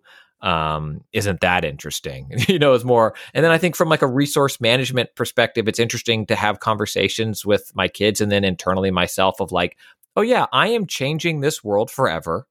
Uh, I can plant new trees as I get things, but I'm going to turn this beautiful part of this world into a flat wasteland as I mine it. You No, real know, life. when we talk about Minecraft, I'm I'm confused where we're at in the. uh, in Minecraft, but also real life.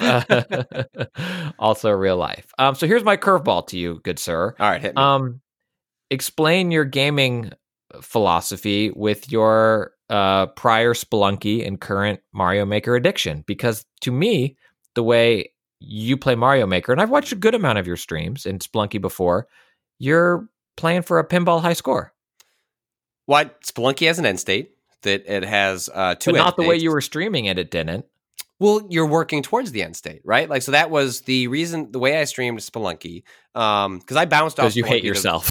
yes, yeah. Well, I so it's like there are very few video games in which I feel confident in my abilities. Um, but action platform, you know, like games that are uh, derivative of a, a Mario or a Mega Man, like I feel like okay, whatever you throw in front of me, like I've got this. Like I, I know, I, I trust that I will be able to get over whatever obstacle is put in front of me. When I played Spelunky the first time, I did think it was uh, a, a pinball It was just like, oh, okay, like I, it's just a, it's a, you know, this is my, that was my first real encounter with a, a roguelike or a roguelite or however you want to characterize Spelunky.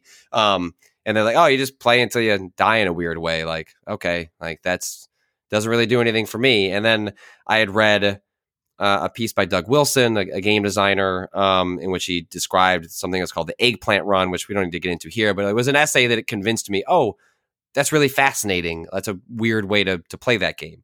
I'm going to stream myself learning the game, and that was the whole pitch um, on the Mhm. Spelunky stream. Was like, I want people to watch someone go through the process of learning how to play a video game, and I'm it's um, I don't I didn't like this game. I'm going to be frustrated by this game. We're going to go on that journey together.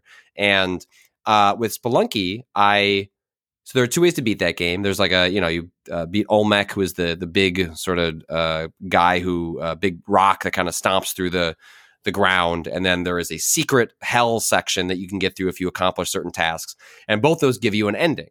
Um, and when I did both of those, um, actually, if I remember correctly, if we can bring this whole conversation full circle, Jeff, I remember when I was supposed to be on DLC the first time, or I did some podcast with you. I want to say it was you, where I was streaming Spelunky up until the moment that I had to be on the podcast. I remember that. I remember that. That's not like I'm not. Yeah, I feel like that's true, and I remember that. it was one of the best runs I had had. And I was like, "Oh no, I think I might beat this game." And I think I like was was No, mentioning. we were on- watching you.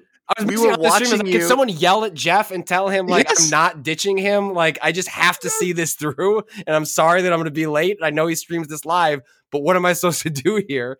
And I remember that. That was so funny. We I had yes, I was alerted on Twitter by by people like Patrick's gonna be late, and then I and then I tuned in, and then we were all watching you go. It was great. and uh and so that was an end state to me for for Spelunky. And I I played it a little bit afterwards. I did a couple of the achievements um where like I did one called Speedlunky where you beat the game in under 5 minutes or something like that. And eventually I just kind of petered out. I was like, "Cool, I did it." Like I saw the ending, like I feel a sense of uh closure and and completeness with this.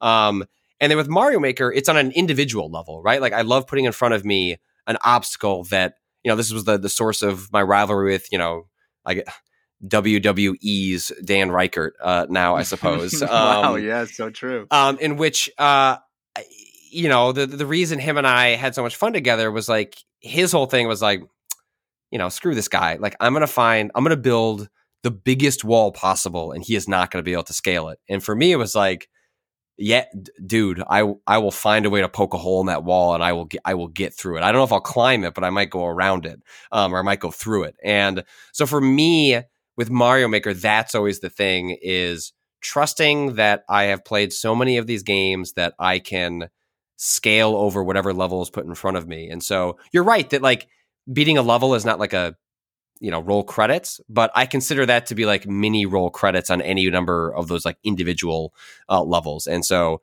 that's the the drive for me is like just constantly finding something that surprises my brain and my fingers. Um, and uh, but I would also admit that uh, with those games, I don't know that I've played thousands of hours of Mario Maker. If it was just me at home, it would be dozens. It would not be hundreds. It would not be thousands. A huge part of the appeal of playing Spelunky, even playing Souls games, um, um, is doing it with a community. I think that's just so much fun, and especially it also it mitigates the frustration because Yes. you're doing it with an audience, and it's like let's all laugh, let's all you know take a swig out of our beer, whatever the case, you know, whatever the case may be, whatever your coping mechanism is, like let's do that all together. Because I don't know that I would do it at home because I have a much lower threshold for, you know, this is true pre having a child. It's even more true after having a child, in which like your time is precious, and I don't know that I would be spending dozens of hours on a level that was made to make me mad if I wasn't doing it in front of an audience that I was entertaining. And so I think Right. the long like the what I've arrived at in this long answer to your question is that were I not streaming, I don't know that I would also be doing those things, and I would I would equivalate it, uh, uh, make it more equivalent to a pinball game in which it was a high score. But when I do it with a community, it's it's this big circus that we all get into together, and it's like mini adventures we go on along the way. All I heard was a challenge for me to buy you and myself, uh, maybe kiss pinball, find a table, and I'm going to challenge you to high scores every every day. I'm playing against someone, right? You're my end state, then, right? Like you're my end credits. Is like I need to crush you and beat you, and then I'm good. I can walk away with closure. If I'm just playing against G, F, you know, B on the on the you know CX. Let's not kid ourselves. you know, if it's if I'm just playing against my, you know my own high score or some random person um, on a machine, that just doesn't. There's a, there's a personal action, uh, personal element that that does it for me, and that's either that's a community that I'm with, or it's you and me, you know, playing on a machine together. Like then I, you become my end credits um, as, I, as I try to beat you. It sounded way more vicious than I than I So that's, than I that's intended to 2020. be. That's 2020's Jerry Maguire. You know, instead of you complete me, you're my end credits. if they remade the movie, it would probably that would be the line you would update. Amazing. My only other thing, Jeff, and this is just it's a, literally just a quickie. Uh, it was Pokemon Day, and Pokemon introduced uh, uh, Mewtwo raids, and at the time I was like, I'm gonna do that, and not knowing it was like the hardest raid ever in any Pokemon game, and I also thought that it was capturable that you and you can't, and I wouldn't have anyway because I got my butt kicked a whole whole whole whole whole whole whole whole whole whole whole bunch. Happy belated Pokemon Day, everybody! I love that game.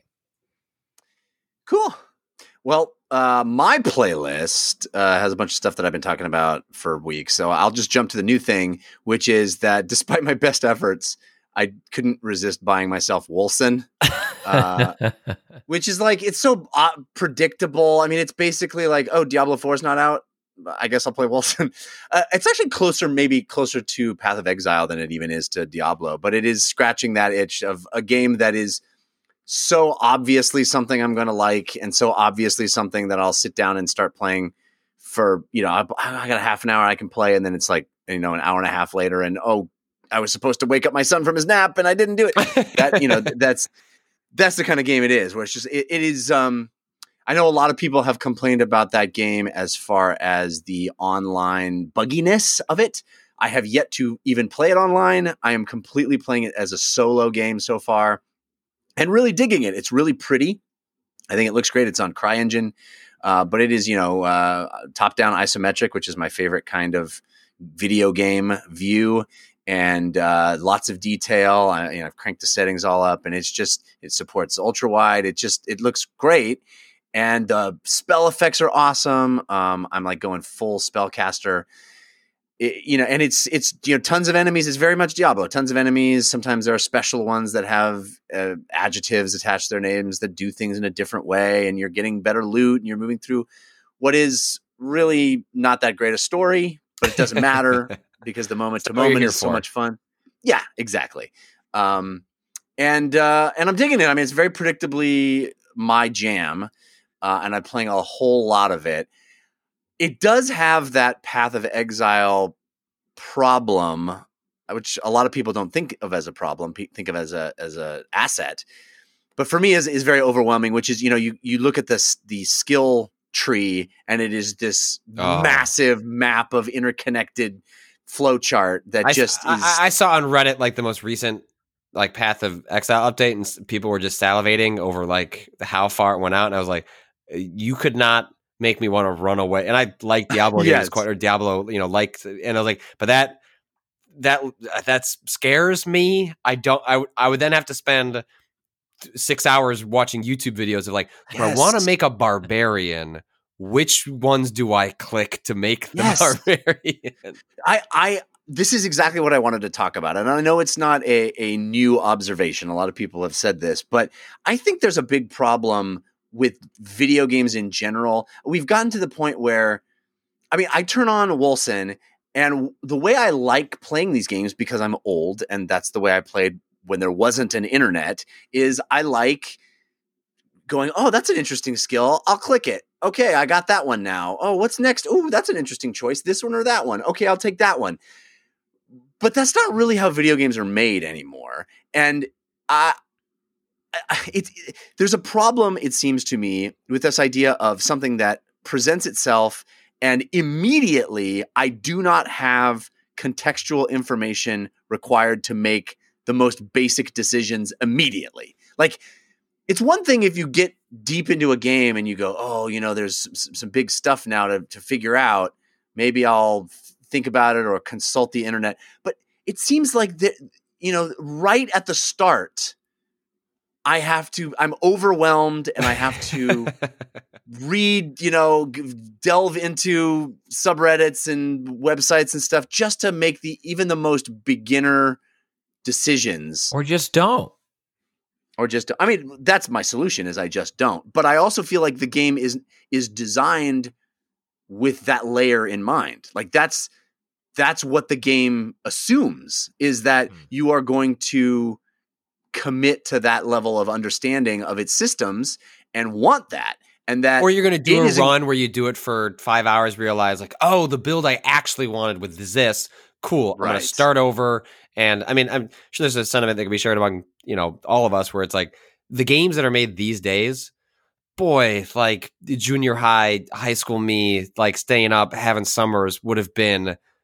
I mean, just spoiled. Oh, yeah. spoiled. Like oh you yeah know, the, o- I didn't get to you know 99 hours, 99 minutes, 99 seconds in Final Fantasy 7 because I wanted to. It's because like that's the game I had, and I needed Right. these chocobos to get it on so I could get the Knights of the Round Table so I could go fight Sephiroth in the north. But like yeah I, you know, that was just that's what I had unless I wanted to take Final Fantasy 7 to Funcoland and go get a credit for a new game and like just- that's what that's what you had when you had infinite spare time to devote to that And now you have games which are built where like that's it's it's it's one of two things, right? Like it's people who have infinite spare time or people who say I don't want to play a million games. I want to play one game for a million hours and right you know, is people that record podcasts or write articles, you know, like that's just not the world I live in and so it just right it's for it, I I totally understand your frustration with certain games you're like this should be for me.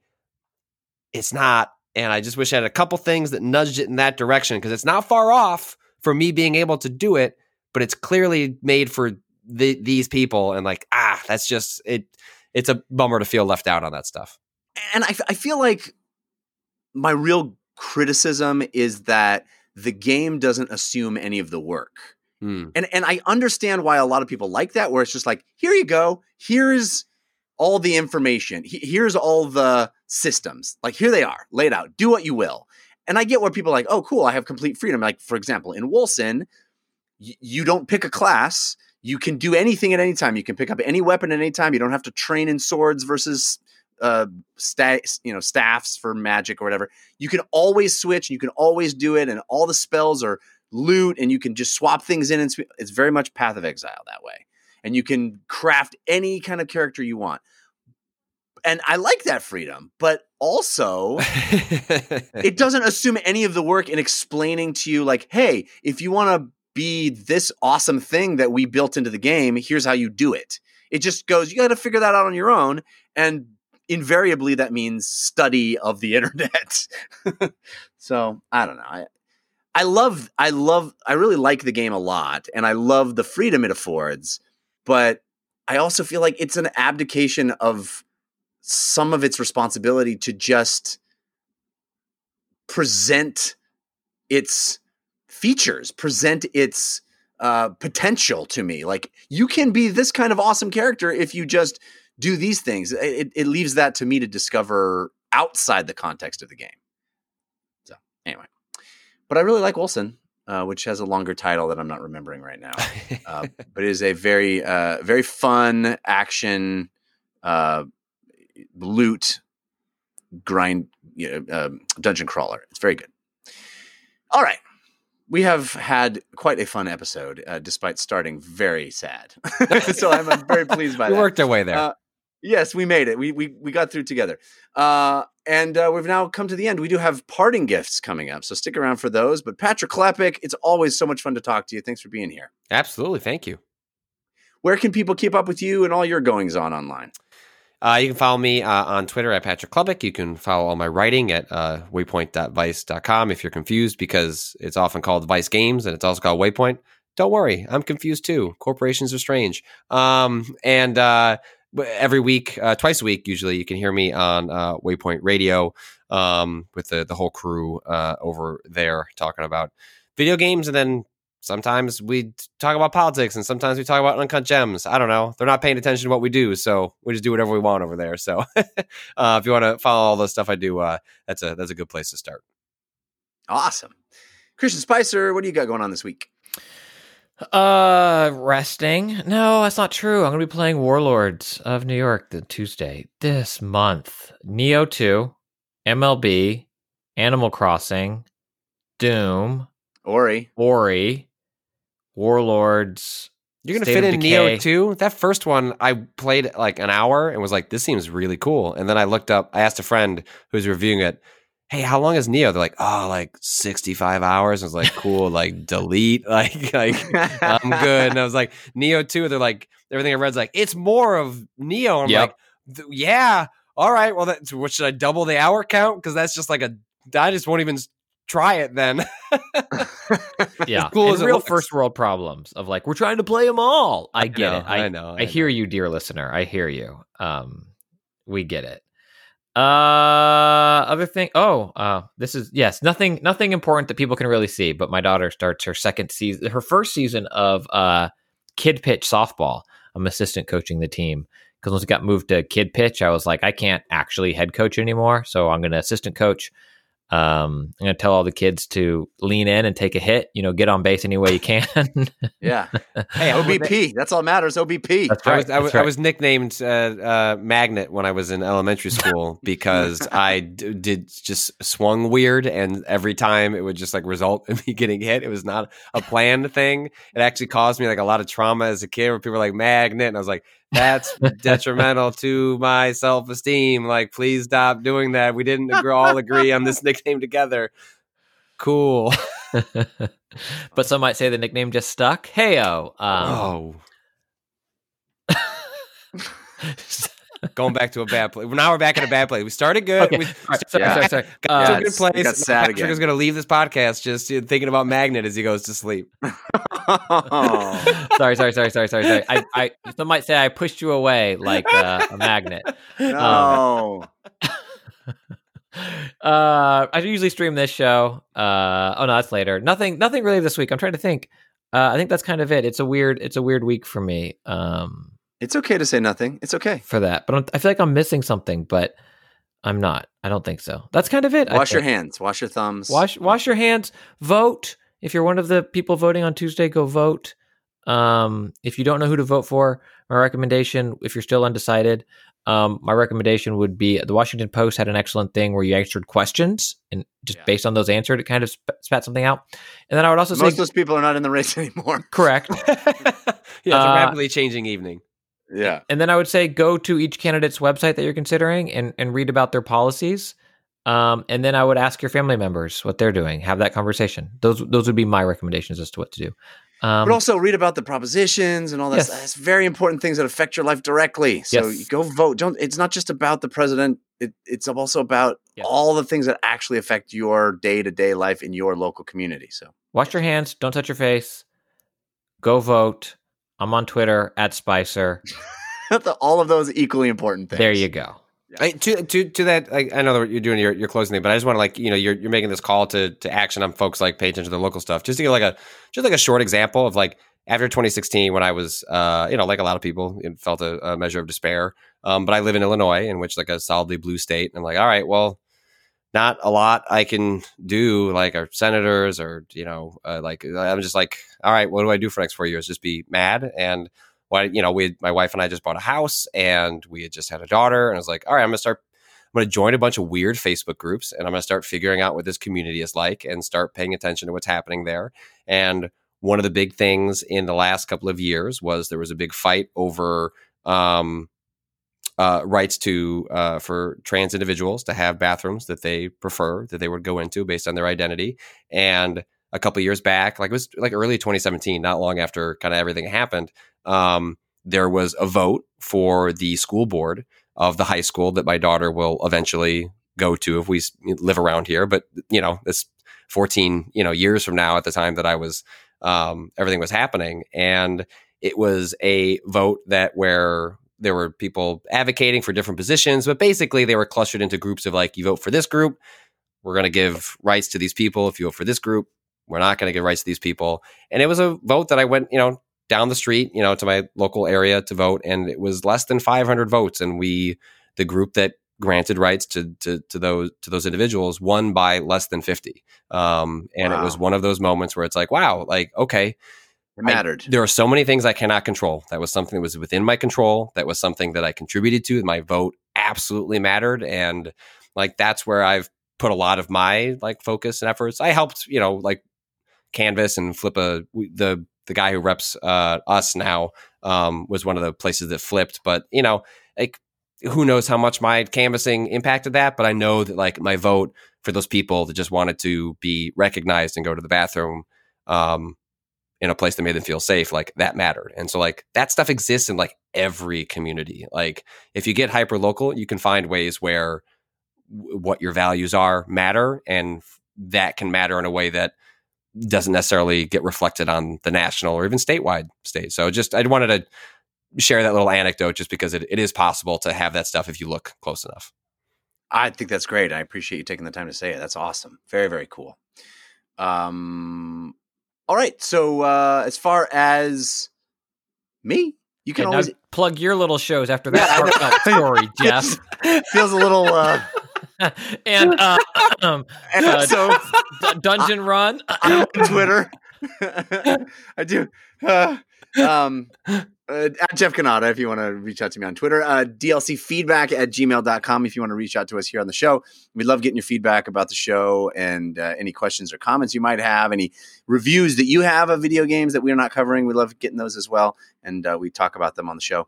Um, also, I have other shows you can check out. I have uh, a show about movies and TV shows called the Slash Filmcast.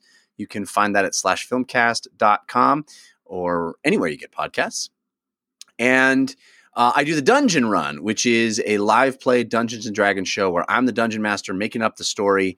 Uh, I'm very, very proud of this show. I really think it's the best work I've done in my career, and I hope you check it out. Um, we had a really amazing episode last week. It was emotional. There's they're in the middle of a war between orcs and dwarves right now. Uh, it's it's spectacular, and the cast is amazing. So check it out. You can find it as an audio podcast anywhere you get podcasts by searching for The Dungeon Run. Works really well that way, actually. It's live scored. We have actual musicians live scoring the show. So there's music, and I do a bunch of voices. It's kind of like listening to an audiobook. It's really fun. Uh, and um, you can also watch it on YouTube. You can find that on YouTube by searching for The Dungeon Run, or you can watch us live when we record Wednesday nights at 6 p.m. Pacific time at caffeine.tv slash The Dungeon Run. All right, let's wrap the show up now with our parting gifts. Hey, give us a suggestion of what to do this week. Give us a parting gift. This is your parting gift. Patrick, do you have a suggestion to help people get through their week? Oh man, I should have saved my story for this. That would have been. I'm gonna point. I, I don't think I can top that. I'm gonna point. I'm gonna point back to that story. That's that's my parting gift. Is you should you should pay. You know, go. Um. Okay, I can add to that. I'll I'll I'll find a way to through this. Is that um. I used to be one of those people in the past where like don't don't go in the comments. Don't like go argue with people. But I've actually found it like very. fulf- Usually, when you're doing that, you're doing with like anonymous people that you don't know. Um, and what I've found is that when I've like zeroed in on my local politics, is like I found the, the groups that are rel- you know related directly to my community, whether it's you know the city I live in or the neighborhood or like the wider area. Like I go in and like talk to people and like I will defend my opinion and like you know not necessarily like how clean is the bathroom at the Wendy's, but you know um, which is was recently a topic in um, um, but it you know, like when I was, you know, having these discussions related to this, you know, uh, this school board vote was like going in and like explaining, like, this is why I think this is important. This is why I'm going to vote this way. And I don't know that I necessarily uh, convinced anyone to do something one way or the other, but I was talking to people in my community. Like these were people that Right. were going to choose to be active or not be active. At the very least, if there were folks, you know, parents that had kids or, or kids that you know were, were were trans, like they saw someone saying like, "Hey, like they're out there." fighting the fight and it's one thing to do that in a random new york times story it's another thing to do that in like a, a group where i'm showing my face and like like putting myself out there and explaining um like i'm part of this community too. And so um so i'd say an extension to that is like if you know you're there are ways to like make your voice heard in like sort of like a comment like fashion that can that can make an impact. And that's one of those things that I do in between where I can vote on something is like just going out there and being like a vocal advocate for my values in ways that you know you can't necessarily show on uh, you know a equals b but um, it does it does feel good to know that um, you're putting yourself out there And you knew for sure you weren't arguing with a bot. True. So that's, nice. yeah, that's yeah. refreshing. well look if we're yeah we're talking we're arguing about the uh, very specific opinions about the Wendy's bathroom then these the bot you know then we've already then Skynet is here it has gotten very local and it has a very specific opinions and we should all just hang it up so um, don't know, man. absent that those Russians, they'll attack on any on any front. You know, That's true. Bathroom, who knows? Uh, Christian Spicer, how about you? Parting gift? Yeah, and well, to be fair, Patrick, I told you that I had an upset stomach from the night before, so I think this is a little personal way to bring this up. Um, You know, we're You so know. Christian. We're supposed to keep the that's in the Facebook group, and we're not Oh, supposed to keep it uh, into the open. Like this is part of the part of the part of the agreement. my bad, my bad, my bad. Um, one, uh, I'm. hmm, I, I, if you listen to the show, you know I typically suggest comic books after they kind of come out in a, a trade or a nice collection, and you can get them. Um, but a, a book and a friend, and he's written on Mortal Kombat and in games and stuff like that. But Heart Attack is a book that Shawn Kittelsen is writing, and issue four uh, really impressed me. Uh, and, and kind of where it picked up from issue three. So I'll probably I'm to just say that, and I'll probably talk about it again after the first collection comes out because that's when I really like to talk about comic books. But it was real nice. It was it was really really fun, and it got me thinking about my own um, preference for binge consuming things and having you know serialized releases and how I prefer why I prefer one over the other, but also why I don't self serialize when stuff comes out in bingeable formats. So it, it, it triggered this larger thought and conversation in my head. Um, but Heart Attack issue four, I thought it really, really blew me away. And the one that I, I will spend more time on, and Jeff, and I think we have different opinions on this, but I am so enjoying McMillions on HBO. It's a docu series about how um, the McDonald's Monopoly game that we all know and love, or us olds know and love, uh, from the 80s and 90s, was was rigged for that entire time um, by the mob, and that's kind of the log line. So I'm not spoiling anything really, but I I I, find it engrossing. I find the storyline they're telling compelling. I both love and hate the the characters, like the actual people. There's this woman who uh, I her face is a every moment is a gifable moment. Like I, I want her reactions. I can just literally I can reply to any of my wife's texts with like some face that this this woman gives on the show. Um, and I maybe because I played that like my family and I, you know, would be like camping or like road tripping and we'd go and like we would purposefully go to McDonald's when the Monopoly game was happening. Maybe it holds a special place in my heart. All I need now is a docu series about the Denny's hologram baseball cards. Oh, ooh, I loved those things. Um, but yeah, I, I I know that you said you you found it a little grating, but uh, HBO's McMillions, the docu series, I I find it really charming and fun. Yeah, I, I don't want to yuck your yum. no, But, no, you, uh, uh, not at all. I, I mean, I it think that- is. I agree with I- those points. It is. I think the I think the the story is fascinating. I think the filmmaking of the documentary is not to my not to my taste. No, I I, find it. I, I was with Jeff. I've, I've I've heard that the the that FBI agent they get fixated on the dude that they cannot turn the camera away from goes away as it went on. But like I watched the first two episodes when I had the flu, and I was like, cool, yeah, yeah, I get it. Like he's a goofball, ha ha ha ha. Like come, let's move on to the actual interesting part of the story. But I've I, I've heard. Yeah. He goes away as it as it moves forward. So eventually, I'll try and watch the, the rest of it because I did watch Well, the first two. But and you um, get the coloring of him from everybody else, which I find fascinating. Where it's like some people really love him, other people are like, you know, it, no, we we got here because. Uh, anyway, it was a good case, and you're it's like there's a story within a story of all these people. It's, it's and and of course, uh, I guess another thing I should say is like part of the reason this is a air quote new story that they're telling now is that this case, the trial happened right around uh, 9/11. So I mean, it's a real thing that happened. It just happened at a time in our country where you Nobody know, was paying attention to that. no Huh. one paid attention. oh, So I didn't it- realize yeah. that. it feels riveting and new.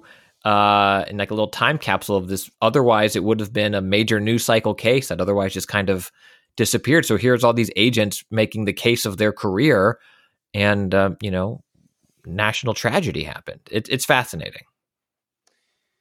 Well, we did get a listener suggested parting gift. This was sent to dlcfeedback at gmail.com. Um, forgive me, guys, for picking this one, but I couldn't help myself. Uh, This Mm. is real. Uh, this was sent uh, by Abe Sawyer. Abe says, uh, I don't know if Jeff will do this.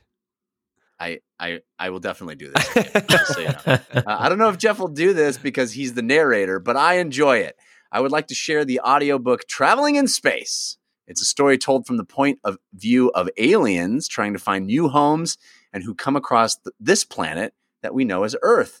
Jeff does a great job using different voices for each person and alien. I know it's available on Audible, but for me, it's a must read. I hope Jeff is okay with talking about this.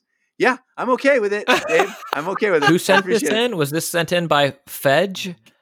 Jeff Banata. I- It's, it's weird. It's It's uh, it's Abe recommending uh, the audiobook that I did called "Traveling in Space," which you can find wherever you get audiobooks. Uh, it is it is quite fun. I actually I didn't write the book. Um, it is written by Stephen Paul Leva, and it is uh, I find it very fun and funny. It's a comedy, but it actually has some poignant things to say about uh, our world and religion and history and science and lots of stuff. It's great, and uh, yeah, I did I did the audiobook many years ago. It was very fun. So thank you, Abe.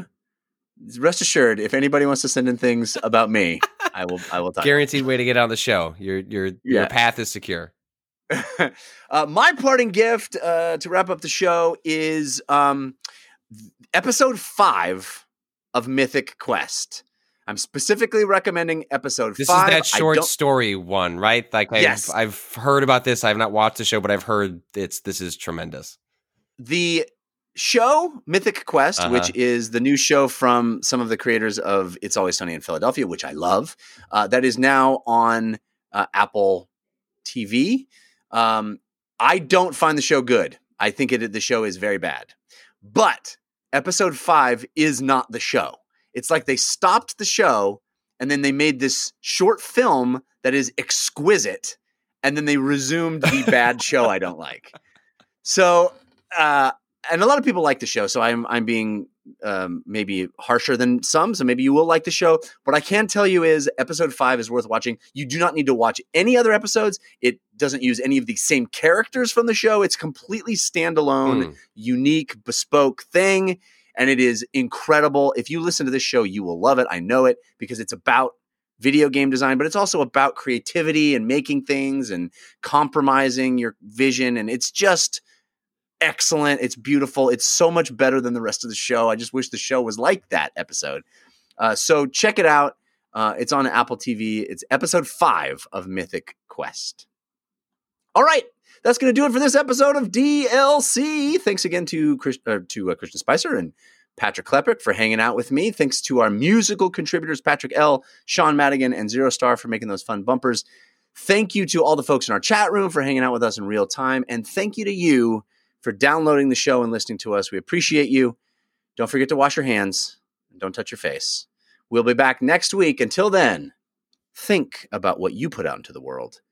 Make it a better place.